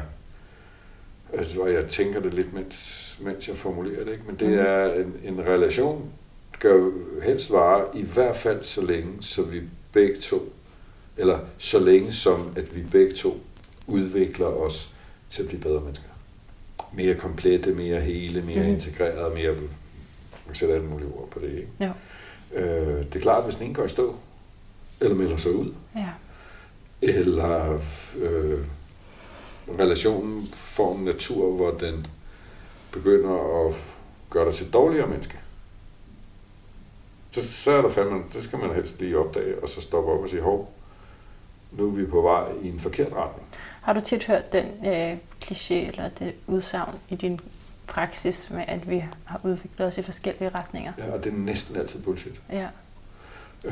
Og nu kan man ikke se det, fordi det her, det er kun med lyd på. Nu tager jeg mine hænder og bevæger dem sådan ud i et y. Ja. Det er sådan, folk gør. Vi er ligesom vokset fra hinanden. Ikke? Det er ligesom om, at vi kører på to togskinner, og den ene togskinne kører til højre, og den anden togskinne kører til venstre. Ja. Det findes. Altså, selvfølgelig gør det. Det, der næsten altid sker, det er, at den ene flytter sig, og den anden bliver stående. Ja. Det er sådan helt... Altså, nu peger jeg jo... Jeg ved ikke, hvor mange kurser og uddannelser og lort med i bagagen. Sådan en terapeutuddannelse, det er en skilsmissefabrik. Fordi det er i virkeligheden en personlig udviklingsproces. Ja. Og hvis ikke den derhjemme også rykker, så bliver det sådan at vokse fra hinanden, som i karikeret, den ene står stille, og den anden flytter sig. På et eller andet tidspunkt, så knækker elastikken jo. Mm. Så at vokse fra hinanden, som i, at du finder... Selvfølgelig er der nogen, der lige pludselig finder ud af, at jeg troede, jeg var et menneske, og nu skal jeg være ayahuasca-shaman i Peru i stedet for. Men de fleste mennesker udvikler sig jo i små trin fremad i en eller anden retning. Ja, for det er faktisk mere, når det er, at folk er blevet skilt. Så kan der komme alt muligt. Så kommer der alt muligt op, og er det er jo så, fordi vi bliver forelsket igen. Aha. Ikke i den der... livsmission, eller i hende der, den lækre, som er så åben og spirituel, eller hvad fanden vi nu finder på. Det er fordi, vi bliver forelsket i os selv. Ja, man er pludselig fri, jeg kan gøre sin egen ting. Yes, så du gør nu, du laver din film om, fordi du har skiftet lærred. Ja. Og de fleste af os har den der rækkefølge forkert. Mm. Ja, fordi det var jo Mit ønskescenarie er jo, at det kan ske. Altså, jeg har faktisk ikke lyst til at være i noget partnerskab, hvis ikke det kan ske der. Hvis min udvikling ikke kan gå lige så stærkt der, som hvis jeg var alene, forstår du? Det skal jeg gider ikke vente, til vi går fra hinanden. Altså. Nej, det er lidt ligesom, tænker jeg, folk, der arbejder for at holde ferie, ikke? Altså, der er noget lidt på hovedet i det. Ja. Altså, det er okay at arbejde med, og kæft, jeg glæder mig til at have ferie, ikke? Det er 6 uger om året. Og så er der hvor mange cirka 46 uger tilbage, hvor du går og glæder dig til at være. Så er der sgu et eller andet helt fundamentalt galt i den måde, du har skruet dit liv sammen. Eller når først jeg bliver tynd, eller rig, eller skilt, eller får den der uddannelse, eller et nyt job, eller et eller andet. Når et eller andet... Det må da være et forhold, hvor man kan have det i. hvor det kan ske. Kan man det? Jo. Problemet er, så er man nødt til at give slip på nogle af alle de der Disney-fantasier. Aha. Ja, så er det for eksempel ikke sikkert, at man lige skal sove sammen i en periode, eller hvad? Altså, man kunne indrette sig på mange måder, jamen, hvor man ville føle sig fri. Hvad er formålet? Ja. Der er sådan der er rigtig mange af de der memer, som der har noget sandhed i sig, de er også lidt irriterende, ikke? Der er et, som jeg kigger på relativt tit, hvor det, som lyder: There's no learning in the comfort zone, and there's no comfort in the learning zone. Ja. Så hvad vil du bare have det fedt? Eller vil du udvikle dig? Ja. Og det er ikke fordi, de skal være modsætninger. Nej, men det er det. Jeg håber, de ikke er. Det er ligesom, når folk siger, jeg synes, det er et skidegodt billede, jeg selv fundet på det. Det er bare så fedt, nu åbner fitnesscentrene, og nu kan jeg komme ned og træne igen, det bliver bare så fedt. Så bliver jeg sådan, okay, så træner du kraftedeme forkert. Hvis det er fedt at stå dernede og skubbe på jern, så er det ikke tungt nok. Nej. Og så det at skabe forandring er næsten altid en smertefuld proces. Den er også alt muligt andet, men den er også smertefuld, ikke? Der er noget, der skal dø, for at der er noget nyt, der kan vokse frem. Ja, og den del af dig, der skal dø, det vil den jo ikke. Den synes, det er en lorteplan. Ja. Men det... Og fitnessbilledet er, at hvis du skal have større muskler, så bliver du nødt til at ødelægge de muskler, du har. Aha. Kontrolleret. En lille bit smule af gang med dine muskler vokser, fordi at du brister nogle fibre i virkeligheden. Som når de så reparerer sig selv, så bliver de en lille smule større. Den proces er smertefuld. Det er fint billede. Ja. Så er formålet, at det skal være hygge og chokolade. Det må det gerne være, i hvert fald noget af tiden. Eller er formålet udvikling? Ja. Og når begge dele kan være der samtidig, more power to you, give den gas. Og også, at man begge to ved det, Thomas, ikke? Det er jo det. Så hvis man nu kunne finde en mand, som var med på den, jeg tror, at der er rigtig mange kvinder, der gerne vil. Det kan være, at de så lige i første omgang ser mandens fejl der, når de kommer ind i din praksis. Men så tror jeg, altså min oplevelse af kvinder er jo, at de rigtig gerne vil gøre det her arbejde, og gå rigtig langt for... Siger de. At... Okay, det siger vi så til hinanden. Det er sådan en anden ting, som hvor hvis vi skulle også tænke, hvad fanden er det med mænd, ikke? Vi har en kulturel forståelse af, at kvinder er skide gode til følelser, og mænd, de er sådan simple, eller i hvert fald mindre gode til følelser. Ja.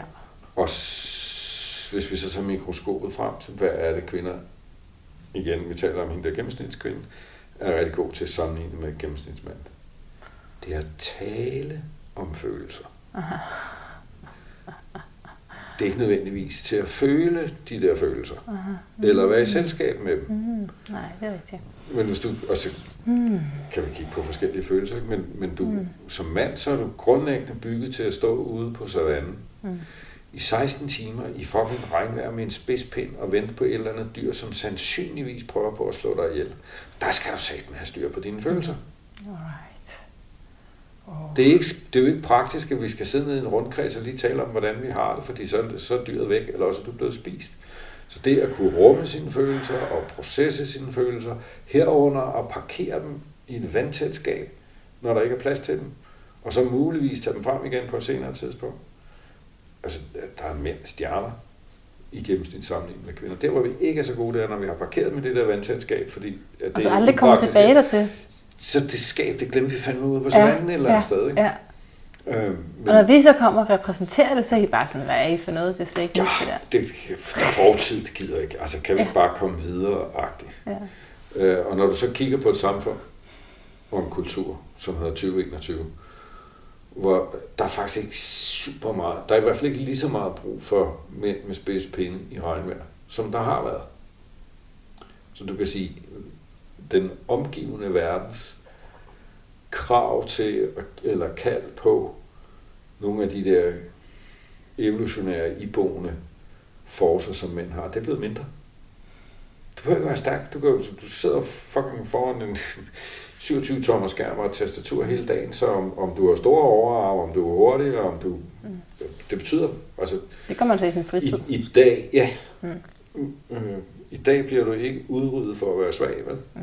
Altså mennesket, og det gælder lidt mere for mænd end for kvinder, vi kan jo slippe afsted med alt muligt, som du var blevet straffet med døden for, bare for 100 eller 200 år siden. Fordi hvis du opførte dig på den måde, så bliver du død. Mm. Ikke fordi, altså, fordi livet og verden og universet er et hårdt sted at være. Mm. Og der kan vi jo slippe afsted med rigtig meget. Og der har mænd så, og den vil jeg gerne give, relativt mange mænd kunne have virkelig god gavn af at begynde at kigge mere på indersiden. Den vil du gerne give, tak. Ja, og det til os kvinder? Fordi indersiden er mere relevant i 2021, end det var i 1921, eller 1821, eller i 021. Mm-hmm. Så verden rundt om os har forandret sig, og det betyder, at det skal vi blive bedre til at mestre. Og det er jo så derfor, jeg laver det, jeg laver. Jeg har besluttet, at min perfekte mand, det må være en terapeut. Det er det seneste. Det er det værste. Er det rigtigt? Ja. Nå, altså en, som virkelig er optaget af det. og læser og kan nogle teorier, og vi kan snakke om sådan nogle her ting sammen. Det lyder som om, du gerne vil have en ven og nørde med. Jamen, det kan måske så være et af formålene. Ja. Held og lykke med det der guddommelige sex. Nå, kan terapeuter ikke det, eller hvad? Nej, det er sådan en... De der roller, ikke? Hvis du elsker kæreste, ven, bofælde, hvis du kigger på...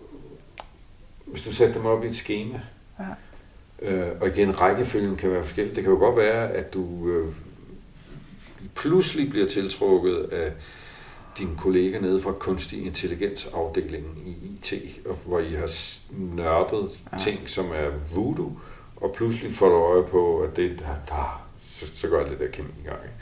Men hvis vi bare starter traditionelt opfra. Hvis du tager elskerrollen og kæresterrollen, og slår en streg under dem, og så har alle de andre roller nedenunder, så er der for næsten alle mennesker en meget stor forskel på overstregen og understregen. Jeg elsker dig så meget, så jeg vil bare have, at du bliver lykkelig. Mm-hmm.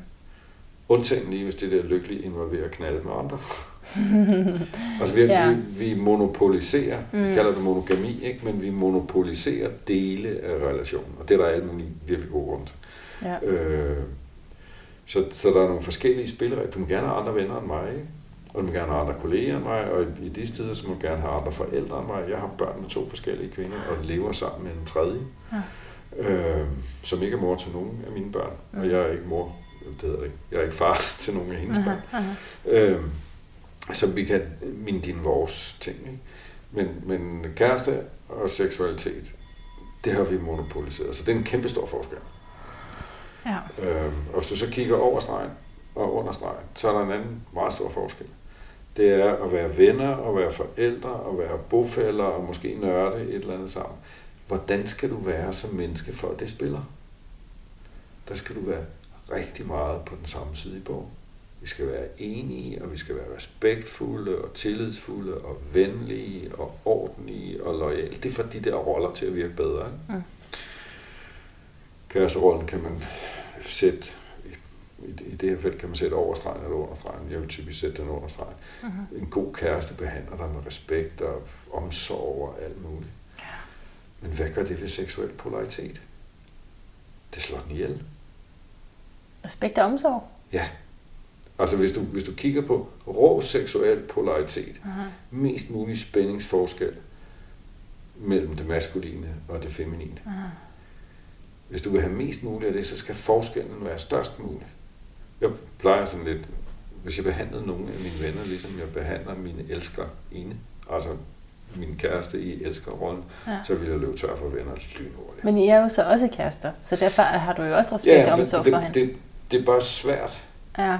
At blive verdensmester i respekt og omsorg og loyalitet og gensidighed og indlevelse og forståelse. Mm. For det kræver rigtig meget træning.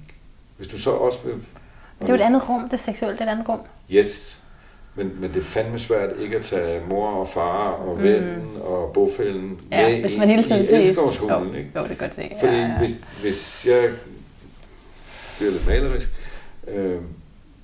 I elskerrollen, der kan det godt være ikke bare okay, men måske lige præcis det, der skal til, at jeg tager fat om halsen, smækker dig op af væggen, bider dig i læben og knipper livet ud af dig. Mm. Hvis jeg behandler dig sådan, altså overført som forældre, nej. Så ringer de ned fra kommunen i løbet af et øjeblik. Ja. Så det, der får ældsterollen til at trives, er på mange områder det modsatte af det, der får alle de andre roller til at trives. Jeg kan se det nu. Og det skal man satme være opmærksom på. Ja. Jeg er begyndt at bløde lidt op, men jeg er også ved at blive gammel. Ikke? Jeg har haft en meget lang periode i mit liv, efter jeg ligesom opdagede det her, begyndte at arbejde med mænd og selvudvikling og hvad fanden var det? Hvor jeg har tit sagt, at lidt af det for sjov, men der er en sandhed i det, om Bettina, hun var fandme ikke en af mine venner. Altså det betyder ikke, det var ikke fordi vi skulle være uvenner, men vi var så personlighedsmæssigt forskellige, interesserede os for forskellige ting. Så vi var ikke sådan det naturlige vennematch. Og jeg var meget, meget opmærksom på ikke at gå i venskabsfælden med hende. Vi har en begreb friendzone. Hvis du lander i the friendzone, hvad betyder det så oversat til dansk? Nej, jeg har det flere, der gerne både vil være venner og have sex med mig. Ja, men på et eller andet tidspunkt, så gider du ikke have sex med dem, fordi de er blevet til venner. Ja. Så jeg har haft 10 år i mit liv, hvor jeg havde 0, eller 15 efterhånden, 0 kvindelige venner. Aha. Fordi jeg har brugt masser af tid på terapeutisk træning og uddannelse og selvudviklingskurser, hvad har vi? Ja. Der sidder vi ligesom vi gør nu. Ja. Respektfuld og interesseret og nysgerrig. Nu er jeg terapeut, så på den måde er jeg sådan lidt gennemsnittet af mænd. Du er nem at tale med. Jeg kan være følelsesmæssigt intim med dig på et niveau, hvor dit hjerte nærmest brister. Ja. Men det, jeg plejer at sige, at vi knaller ikke med klienterne. Altså, at have den der fuldstændig følelsesmæssige, åbne, respektfulde, loyale, omsorgsfulde, alle de der plusord, der kan være der. Og så i næste øjeblik, så knipper jeg dig til døren. Det hænger ikke sammen. Det er et meget, meget, meget voldsomt skift. Og hvis jeg bruger... Men samtidig, jeg vil ikke føle mig tryg. Jeg vil ikke have lyst. Jeg vil sige nej. Altså, så vil det føle en overgreb, hvis ikke den anden var der. Lige nu karikerer jeg. Jeg har brug for trygheden. Ja. Men hvad bliver du tryg, fordi han rummer alt dit bullshit? Eller... Og det, ikke som i det er forkert, vel? Men... Eller er du tryg, fordi han rent faktisk gør det, der skal til? Siger, honey, nu skal jeg ikke høre mere på dig, for jeg skal ud på savannen med en spidspæn. Jo, helt klart. Det autentiske vil altid være foretræk. Ja. Og en mand, som ikke gør det rigtige. Mm. Også når det er ubehageligt. Mm-hmm. Også når hun bliver ked af det. Det bliver vagt. Ham kan du ikke stole på. Nej, jeg kan ikke stole på det. Så ved jeg ikke, om det er det, du mener, det du siger. Det, jeg havde har en erindring, som jeg tror, der var tilbage i 92, var det ikke? Eller før det. Jeg kan ikke huske, hvornår der var. Jeg var sådan lige godt voksen akkurat. Ja. Det var da vi skulle i krig i Jugoslavien. Ja. Eller det, der så holdt op med at være i Jugoslavien. Der er rigtig mange af de der soldater, de blev udskibet. Ja.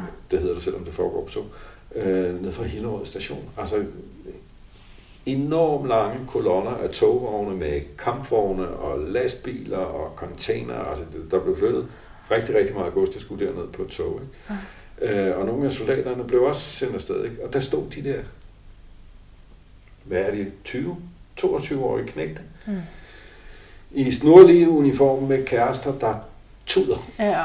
Så hvad gør man, hvis man gør kæresten glad? Så siger man, ej skat, det var også en fejltagelse, jeg bliver glad. Sådan en mand kan man jo ikke stole på. Nej, det kan man jo ikke.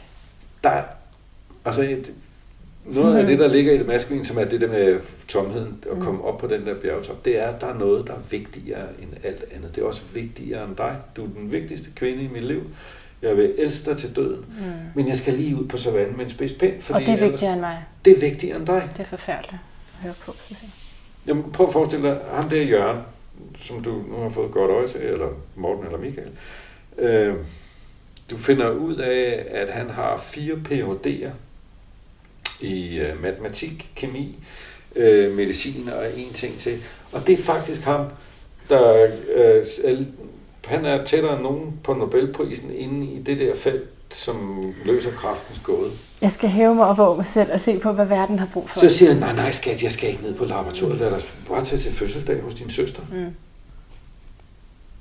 Nej, og så igen, og så er vi tilbage ved, hvad er ambitionsniveauet?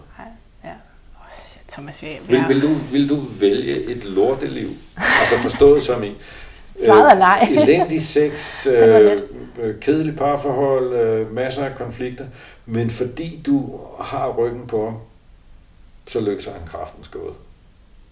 Det er et ret højt ambitionsniveau. Ja, det er også bedre sat op sådan, at jeg har hans ryg. Hvad vil du ofre dig for? Mm. Og så er vi tilbage ved, hvad er kærlighed? Det er ikke noget, der er der. Det er noget, du gør. Hvor meget er du villig til at gøre for dig selv og det nærme og jeres parforhold og lille familie? Hvor meget vil du ofre dig for det? Du skal ikke ofre dig så meget, så du går i stykker, fordi så er du færdig med at ofre dig. Det er en dårlig forretning. Ikke? Men vi lever i en tid, hvor selvrealisering er the thing. Og det er så gennemsyret i vores kultur, så vi kan ikke selv se det. Det hele handler om at fjerne forhindringer, for at mennesker kan realisere sig selv. På politisk, økonomisk, kulturelt, altså det er det, vi har. Det betyder også, at der er en maksgrænse for, hvad vi så kan udrette. Fordi det, hvis man sådan kigger ned i det, i den sidste ende, så er det, Hvis du ser verden gennem det filter, så er der grænser for, hvad du vil ofre. På hvad? For noget som helst, fordi det ultimativt kommer til at handle om vores egen udvikling. Ikke? Nogle siger, at vi er blevet narcissister alle sammen. Jeg synes, det er teknisk forkert eller noget bullshit. Jeg kan jo ikke kende mig selv eller udvikle mig selv uden den anden. Nej, men så er vi tilbage til, hvor behageligt skal dit parforhold være? Eller hvor udviklingsorienteret skal det være. Ja. Der er ikke ret mange, som har en kæreste, der er lige ved at løse kraftens gåde, eller men sikkert et eller andet meget, meget vigtigt. Jeg kan godt se din pointe. Men det er mere sandsynligt, at han er fodboldtræner ude i Pladerballe i IF, hvor han faktisk giver noget til nogle små drenge, som psykisk, fysisk, sportsligt ikke ville få det, hvis ikke han gav det. Hvad er du villig til at ofre en aften om ugen? Så bliver det lidt mere... en aften om ugen, så kan jeg bedre overkomme det nu. Så bliver det mere jordnært. Jo tak, jo. Det jeg leder efter, det er, hvad er det for et perspektiv, vi har? Ja. Og selvfølgelig skal du kunne... Du skal kunne realisere dig selv nok. Fordi hvis du har det helvede til at gå til grunden, jamen så holder du op med at være et bidrag, ikke? Men når du kan skaffe dig selv tag over hovedet og mad i munden, og sådan, altså det vi vil kalde de basale behov, ikke? Nogenlunde psykologisk velvære, og du er nogenlunde fungerende, så kan du vælge at gå ned ad en sti, som er mere af det. Symbolet på det bliver, så kører vi en federe, vi har faktisk en bil, og den virker, men så man skal have en federe bil, ikke? Ja. Eller en federe lejlighed, eller altså... for hvis skyld. Og min påstand er jo, at selvfølgelig skal du op på et funktionsniveau, som er godt nok. Enten for, at du så kan rave mere til dig, og heller ikke give en gas, eller for, at du kan begynde at dele noget med nogen. Altså hvis du er helt smadret af livet, så er du skide ligeglad med, hvad der foregår i din nabolejlighed. Men hvis du har overskud nok, og du finder ud af, at de her corona og i karantæne, så kan godt være, at du siger, skal jeg ikke lige smutte ned og købe ind? Så kommer det nære, det er ligesom det næste niveau, ikke? Ja. Så skal vi kunne være her alle sammen, og vi skal kunne omgås fornuftigt, og vi skal kunne dele. Og hvordan kan jeg bruge det inde i mig til bedst at tjene andre? Præcis, og så når du ligesom, og så bliver det rigtig stort. Når vi så styrer på det, og det har vi på rigtig mange måder, hvis du kigger ud af vinduet, både ind i dit eget liv og i din omgangskredsliv, og hvis du kigger ud i Brøndshøj, der er rigtig meget, vi har styr på. Altså der er ikke så mange, der slås for føden eller overlevelsen. Rigtig meget af vores samfund fungerer faktisk sådan kulturelt. Det er ret velordnet. Der er ikke så mange, nogle bydele mere end andre, der bliver skudt sådan i tid og utid. Altså, vi er meget, meget velfungerende. Og det kan vi så bruge til enten at blive endnu mere velfungerende, så er det bare selvrealisering på os-niveau. Eller også så kan vi begynde at sige, okay, hvordan kan jeg give mig selv? Om det så er ved at lære små drenge at spille fodbold, eller lave stor kunst, eller klimakrisen.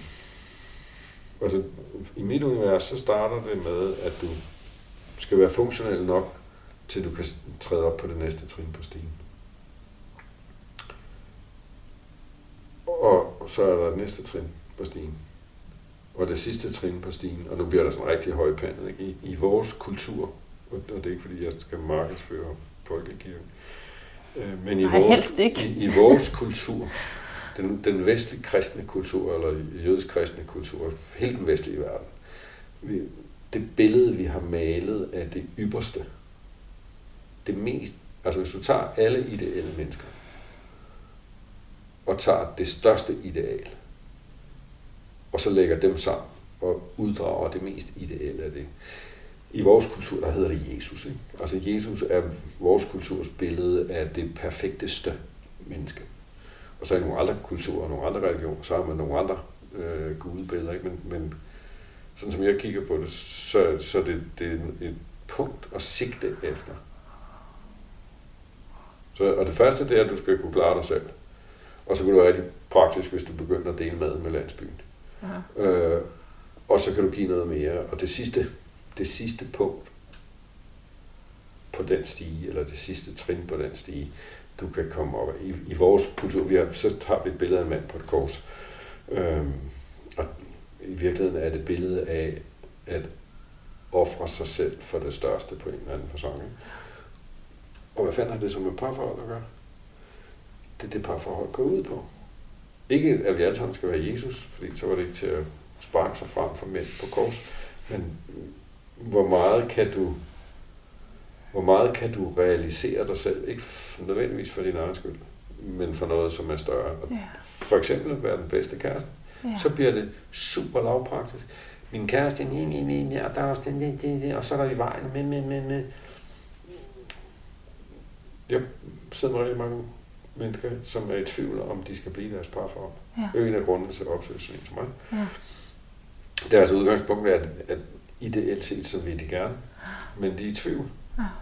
Ja. Har jeg fået lort nok nu? Mm. Og jeg plejer at give dem en udfordring. Jeg spørger, kunne du forestille dig? Jeg spørger, om du har lyst. Det er ligesom nede i fitnesscenteret. Det kommer, at det ikke bliver rart. Men hvordan vil... Ved du, hvordan du ville være, hvis du var den perfekte kæreste? Ja. Og så bliver det sådan helt blege i hovedet, og siger, det er fandme hårdt arbejde. Ja, det kan jeg. Kunne du være det i 24 timer? Mm.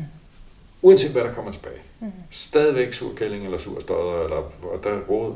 Alt det, der plejer at være i vejen, er stadigvæk i vejen. Men ville du kunne, på trods af det, opføre dig, handle, som den... Det du selv synes er den perfekte kæreste. Ja. Skide være med, hvad din kæreste synes. Men hvor du kunne kigge dig selv i spejlet til midnat og sige, jeg kan simpelthen ikke, jeg har gjort alt hvad jeg kunne, 100%. Og jeg er så tæt på at få trappen i det hele, som jeg nogensinde kan komme. Jeg har været den perfekte udgave af mig selv. Jeg er virkelig stolt. Og jeg plejer også at sige, hvis du så har optrådt som ikke månedens medarbejder, men månedens kæreste, altså, du faktisk har levet op til dine egne idealer for, hvem du gerne vil være som kæreste. Ja. Prøv at forestille dig det 7 dage i streg. Det fandme hårdt arbejde, ikke? Hvis du vil være helt sikker på, at du er forpligtet til at gå, fordi det her det er en dødsejler, som peger den forkerte retning. 30 dage i streg, hvor du virkelig har gjort dig umage med at være den bedste kæreste. Hvis den anden idiot ikke har opdaget det, så skal du pakke dit lort. Det var et rigtig godt svar på noget, jeg ikke engang nåede at stille dig spørgsmål med, nemlig hvornår skal man gå, og så siger du, prøv lige det der først. Når du med fuldstændig ærlighed kan kigge på dig selv og sige, jeg har faktisk gjort alt, hvad jeg kunne. Ja. Så gør lige... Prøv lige at gøre det i 8 dage, eller 14 dage, eller en måned. Hvis din kæreste bliver ved med og fejle det, du synes, din kæreste fejler. Ja. Det er fuldstændig ligesom nede på jobbet. Hvis du siger, at mit job er også, så måske skal jeg finde et andet. Ja, når jeg sidder og hjælper folk med deres sådan, arbejdsliv. Ikke? Ja. Okay, prøv at gå efter at være månedens medarbejder. Det kan godt være, at I ikke har sådan en med messingskilte og sådan noget, ligesom nede i McDonald's. Ikke? Men du ved godt, hvad der skal til. Du skal være en skidegod kollega, du skal også tage nogle af lorteopgaverne, og lige give den et ekstra nap, og se væsentligt mindre Facebook i arbejdstiden. Ja. Prøv at gøre det en måned, og så optræd som om du var månedens medarbejder i det 20 arbejdsdage. Mm. Mm. Hvis chefen slet ikke opdager det, så... Det er lidt ærgerligt. Prøv en måned mere. Okay. Og hvis chefen så ikke har opdaget det efter 2 eller 3 måneder, og du virkelig har gjort dig umage, ikke ladet som om, eller næsten, og altså lige undtagen de der dårlige mandage, hvor jeg altid har tømmermænd og sådan noget, men hvis du virkelig har været opført dig som månedens medarbejder i 1 eller 2 eller 3 måneder, meget stor overraskelse, hvis ikke der er nogen, der opdager det. Mm. Jeg tænker også, det er tilfredsstillende for en selv at være det. Yes, og så kan du kigge dig selv ind i spejlet og sige, det går jeg ikke af Jesus, men jeg har i den her måned været så tæt på, som jeg kan komme. Ja, jeg har gjort det her på min måde, jeg har været autentisk, og jeg har gjort det umage. Det giver selvrespekt. Ja. Og det er der en krølle på. De der når vi taler om selvudvikling, vi taler rigtig meget om selvtillid og selvværd. Ja. Og der er ikke noget vejen. Altså, hvis du har mere selvtillid og mere selvværd, yes, giv den gas, fedt. Ja. Selvtillid kommer af, at du er noget, eller ligner noget, eller gør noget, som andre synes er fedt. Du er skide dygtig til at spille tennis. Ja. Og hver gang du er dygtig til at spille tennis, så er der nogen, der klapper. Så får du ros. Så positiv validering udefra af noget. Det kan også være, at du ser skide godt ud, og kæft, hvor du smuk, eller hvor klæder du dig fantastisk, eller hvad fanden det nu er. Men det er noget, som ikke handler om, hvem du er, men hvad du gør, eller hvordan du ser ud, som giver positiv ekstern validering. Det får man selvtillid af. Tjek. Ja. Fedt, mere af det er bedre end mindre af det. Ikke? Ja. Selvværd, det synes vi i vores branche, det er jo sådan lidt finere. Ja. Fordi det handler ikke om, hvordan du ser ud, eller om du er dygtig. Altså hvis du bliver lam i armen, så der døde din tenniskarriere. Ikke? Selvværd, det er ekstern validering af dig. Ikke fordi du er dygtig, eller køn, eller alle de der ting, men bare fordi du fucking eksisterer. Du er elsket, fordi du findes. Mm. Det giver selvværd. Yeah. Og så siger jeg en lille parentes. Og husk lige, det er stadigvæk ekstern validering. Right. Det er meget, meget vanskeligt at validere sig selv. Hvad er så ordet for, når det er internt? Så skal vi lige have et mellembegreb ind. Der er et ord, som hedder selvfølelse. Ah. Kan du mærke dig selv? Ved du, hvad der er rigtig forkert? Selvfølelse, ja. Og min påstand er, at det kan du, især hvis du mærker efter. Det er klart, hvis du dukker helt lortet i topflødeskudskager, så kan det være svært. Det, ja. Men hvis du... Der er et eller andet her. Mm. Det er 4. gang den her uge, du har forelsket dig. Ja. Hvis du nu stoppede op og tog en dyb indånding og sagde, hey mandag, altså spørg dig selv ind i baglokalet, er det her real, eller er det bare billigt? Dope. Dejlig dope, men billig dope. Så ved du det godt. Mm. Skal jeg gå til højre, eller skal jeg gå til venstre? Hvis du spørger dig selv, som om du gerne ville høre svaret. Det er kunststykket. Så kender du svaret, eller jeg plejer at sige 98%. Det er selvfølelse, det er evnen til at mærke dig selv, hvem fanden er jeg i virkeligheden. Problemet er, at når du spørger dig selv, så du spørger ikke, som om du gerne vil høre svaret. Nej, den var god. Du siger, er det her manden i mit liv? Og så har de kraftet med bare at råbe ja ude i baglokalet. Og så begynder du, ja, men bla bla bla. Og lige så snart vi begynder at diskutere og snakke og argumentere, så ved vi, det er egoet, der spiller. Ja. Og hvad skal man så bruge den der selvfølelse til? Det er vidstheden. Den skal du bruge til, når du går ud igennem verden. Selvtillid, hvis du kan få noget af det, tjek. Ja. Selvværd, yes baby, giv den gas. Men fordi du, hvis du vil, kan mærke dig selv, og kan mærke, hvad er rigtigt og forkert, så kommer reglen, og den er rigtig ondsindet. Du skal bare gøre det, du ved er rigtigt. Ja. Så får du nemlig det sidste ord med selv, som er det eneste, du selv har kontrol over. Det hedder selvrespekt. Og selvrespekt er det tætteste, du kan komme på selvværd. Jeg gætter selvværd. Det der er problemet, det er, at når du siger, okay mand, løbskolen står der, flødeskumskagen står der, hvad er det rigtigt at gøre her? Så vil du rigtig gerne høre det flødeskumskagen, i hvert fald noget af tiden. Ja. Meget tit så er det, vi dybest set godt ved er rigtigt, det er svært, og det er bøvlet, og det gør ondt. Og det er det samme i kærlighed. Og præcis. Og så er det nemmere at vælge flødeskumskagen. Uanset om det er det billige nede på jobbet, eller om det er den der forelskelse. Jeg har lige brug for at være lidt forelsket her. Bare op til weekenden, ikke? Hvis du spørger dig selv, så ved du godt, hvad der er rigtig forkert. Jeg skal forklare dig det der forelskelsestilstand en anden gang. Og Thomas, det er jo, altså jeg kan jo slet ikke stoppe din visdom, fordi det er så fantastisk, og jeg vil virkelig gerne have, at du kom igen. Fordi der er flere af de her emner, jeg ved, når jeg skal høre det igen, så vil jeg sige, det der kunne vi uddybe, det der kunne vi uddybe. Det er ikke noget at snakke så meget om, vi faktisk ikke snakket om mennesker, ikke? Jamen det er det. Men altså, tiden er gået alt for langt over, så vi har jo lige, jeg vil bare lige sige, at du er jomfru, det er sådan noget af det sidste, jeg er med astrologien, ikke? Og det kan man høre på, hvor mange gange du har sagt ordet idiot, og hvor mange gange du har talt om fejl. Yes, det er perfektionist. Og lysten til at gøre det hele bedre. Så det har jeg rigtig stor respekt for. Det er øvrigt også det modsatte af fisk, som jeg er. Så vi har ikke tidspunktet på det, så jeg holder det bare lidt kort der med dit horoskop. Men så, det sidste spørgsmål er jo, hvad din lyd af et bedre liv er. Men jeg ved ikke, om jeg kan få dig til at så på en eller anden måde svare på, hvad manualen til den typiske mand er. Det er at være tydelig. Er det rigtigt? Yes. Og det er også manualen for de fleste mænd. Altså, hvis du kigger den anden vej.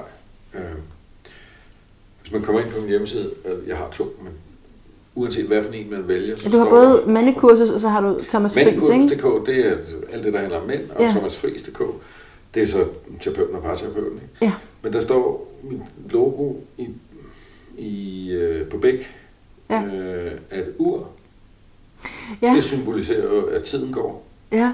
Så vil du gøre det nu, eller vil du vente til du bliver yngre og får bedre tid? Og så står der hold op med at lyve. Der står hold op med at lyve. Og det er lyden af et bedre liv for mig, det er ærlighed. Og det starter selvfølgelig med at stille spørgsmålet til dig selv, som om du gerne ville høre svaret. Ja. Men også udadtil. Vi har snakket rigtig meget om relationer, og det her, den kommer der en påstand om en naturlov. Den relationelle naturlov. De fleste af os vil gerne have dybere relationer. Mere intime relationer, nære relationer. Yeah. Det kan være venskabsrelationer, eller kæresterelationer, eller vi vil gerne have dybere relationer med vores kolleger på jobbet og sådan. Ja, i det hele taget, og nu kommer naturloven. Mængden af relation, eller dybden af en relation, er simpelthen lige med mængden af sandhed. Wow, ja. Yeah. Så hvis ikke du kan sige til din kæreste, ja, din røv ser ret stor ud i de der bukser, så skal du muligvis sove på sofaen. Men jeg har flere spørgsmål til det der, fordi du kan også sige, det er jo ikke altid, man lige ved, hvad sandheden er her. Jeg har måske nogle meget komplekse følelser, jeg ved ikke præcis. Så er vi tilbage med selvfølelse. Ja. Altså, der er den store universelle sandhed om universet, så skal man læse tykke bøger. Ja. The Hitchhiker's Guide to the Galaxy, for eksempel. Men vores egen sandhed, selvfølelsen. Du er i hvert fald tættere på sandheden end de fleste. Omkring, hvem er Amanda, hvem er... eller hvad er Mandas værdier? Hvad tror hun på? Hvad vil hun gerne? Hvad vil hun ikke? Altså, Mandas tanker er der få mennesker, der kender bedre end Manda. Mandas følelser, der er ikke ret mange, der er mere i kontakt med dem, end du er. Hvad der sker inde i din krop, altså om du har ondt i maven, eller om dine skuldre spænder, eller om du er sulten. Det er der sgu ikke ret mange, der ved mere om, end du er. Vær ærlig. Så hvis du deler din egen virkelighed, prøv at forestille dig, du har sagt på alle mulige måder, jamen jeg har det sådan her, eller jeg tænker sådan her. Prøv at forestille dig, jeg siger, nej, det er slet ikke det, du tænker, Amanda. Du tænker noget helt andet. Så vil du kigge på mig, som om jeg var idiot. Fordi selvfølgelig ved du mere om, du er mere i kontakt med, hvad der foregår inde i dig, end nogen som helst andre. Du er faktisk det tætteste, vi har været på Nobelprisen i det. Det er jo faktisk det respekt i et parforhold er, ikke? Det er, så hvis du kan dele dig selv, kan validere, at hinanden har det, som de har det, uden ja. At prøve at lave det om. Hvis du kan dele dig selv, ja. Altså det jeg tænker, det jeg føler, ja. Det jeg mærker i min krop, mm. de tre ting til sammen giver dine værdier og dine mm. behov og dine grænser. Mm. Mere af det giver mere relation. Så er der selvfølgelig nogle mennesker, du ikke ønsker at have mere relation med, fordi de er på en helt anden side i bogen. De har nogle helt andre værdier, eller ønsker, eller mål med livet. Jeg plejer at sige, hvis du bliver hævet ind ude på motorvejen, og han siger, må jeg se dit førerbevis, så tænker jeg, at det er ham, der skal bevise, hvor hurtigt jeg kører. Jeg har ikke noget iboende drev, når han siger, jeg tror, du kørte 130. Nej, jeg har betjent, den var 142. Og så sagde ingen nogensinde. Vel? Fordi du har ikke noget ønske om dyb relation. Mm-hmm. Så det der motivationen kommer fra. Ja, til at men hvis ikke du kan sige til din kæreste, mm. eller din elsker, at jeg kunne godt tænke mig at have sex på den her måde. Jeg kunne godt tænke mig, at du gjorde det her ved mig, eller mm. at prøve at gøre det her ved dig, eller vi gjorde det her sammen. Så bliver dit sexliv på en smallere båndbredde. Mm. Så har I en mindre dyb seksuel relation, end hvis du faktisk kan være dig selv. Mm. Og så kommer der måske en segway, men lyden af bedre liv, jeg sagde, det er ærlighed. Yeah. Du kan også sige, det er intimitet. Mm. For mig er det samme. Ja, for sand intimitet. Altså er du der ikke? Du møder også ikke op. Intimitet for mig er, at du kan vise dig selv, yeah. sådan som du faktisk er. Yeah. Yeah. Enig, yeah. Og lad dig møde i det. Yeah. Det forholds, og det er pissefarligt, fordi hvis den anden nu synes, du er klam, eller mærkelig, eller en idiot, eller på den helt forkerte planet, så derfor så sorterer vi i virkeligheden. Vi deler mindre af os selv af frygt for at blive afvist. Og det har jeg sådan en formulering om, at i virkeligheden forlader vi os selv. Ikke? Ja. Du bliver til noget andet, end det du i virkeligheden er, ja. For ikke at blive forladt. Så du forlader mande, for at mande ikke skal være alene. Hvis man tykker lidt på det, så er der fandme et paradoks der. Ja, fordi det er jo i hvert fald vejen til aldrig at få det behov opfyldt igennem den relation. Altså, for mig er livet så den udviklingsproces at blive mere og mere ærlig. Ja. Og kunne være mere og mere intim med mig selv. Altså som i faktisk at se mig selv mere og mere sådan, som jeg i virkeligheden er. Ja. Og det er ikke altid kønt. Men det er nemlig jomfruen. Det er jomfruen, altså at se det, og så at acceptere det som værende godt nok. Det der med accept, det er så det næste. Det der er det sværeste på jomfruen, fordi der er så... Jamen det er fordi, det skal jo være fejlfrit, ikke? Jo. Men hvis vi må simpelthen stoppe. Vi løber uden den her samtale. Jamen, du har parkeringstid og alt muligt. Tiden var godt. Tusind tak, Thomas. Og please, kom igen, fordi jeg er så sulten på det her emne, og jeg har simpelthen bare hung on til alt, hvad du har sagt. Lad os se, hvad der sker. Tusind tak for det her. Ja. Og tak lige måde. Af hjertet tak til dig, der har lyttet med. Jeg sagde jo alt for lidt, synes jeg, om Thomas' horoskop. Men det var, fordi vi var i tidsnød. Men sådan bare også, hvis vi bliver ved den her kraftfulde jomfruenergi, der er i ham, så kan jeg fortælle dig, at jeg spurgte, inden vi tændte mikrofonen, om han havde gang i en bog, eller så fortalte han, at han havde jo gang i samtlige. Men netop fordi han er så meget i sin jomfruenergi, så er det jo ikke godt nok. Og det er jo ikke, den er der ikke helt endnu. Og sådan. Og det synes jeg også bare er meget klassisk for jomfruen. Men jeg beundrer jomfruenergien så utrolig meget. Man kan godt sige, at jeg er forelsket i den. Det er faktisk en tilstand. Jeg vil gerne fortælle om den tilstand en anden dag, fordi det er ikke sådan der med, at jeg bare går rundt og bliver forelsket i mænd på gaderne, og inden jeg går, og det er ikke sådan. Det er i hvert fald blevet... Altså, som barn og som ung kunne jeg jo slet ikke styre, hvor den der forelskelse røg hen. Men jeg har i løbet af mit liv fået mere og mere kontrol over det, og kan bruge det aktivt til simpelthen at transfigurere, til at gøre noget bedre, til at virkelig nyde det, der er omkring mig. Og ja, så er det så bare lige, at der kan være nogle andre spilleregler inden for partnerskaber, hvor man ikke nødvendigvis skal løslade hele sin forelskelse og kaste den oven på en mand. Men anyway, jeg kom fra, at han er jomfru, og Jeg kan mærke også, at han også, altså det er også, solen er også tæt på hans Pluto, som er i Jomfru også. Så det er det her med at gå dybt ned i det. Hvad er det, der ikke virker? Og så løse det, og så komme hen til et sted, hvor vi kan acceptere og elske og være. Jeg elsker og er vild med, at du har lyttet med, og at du måske endda vil gøre det igen i næste uge. Se, nu kommer der lige en servicemeddelelse, kan jeg mærke, det havde jeg ikke lige tænkt, jeg skulle sige, men jeg kan lige skal sige det, at faktisk i næste uge er jeg på kloster. Ja, det er jeg faktisk. Så det er jo så, hvis man lige hører den her samtidig med, at den lige er blevet udgivet, ellers så er det nok ikke. Forhåbentlig er det ikke et sted, jeg bliver.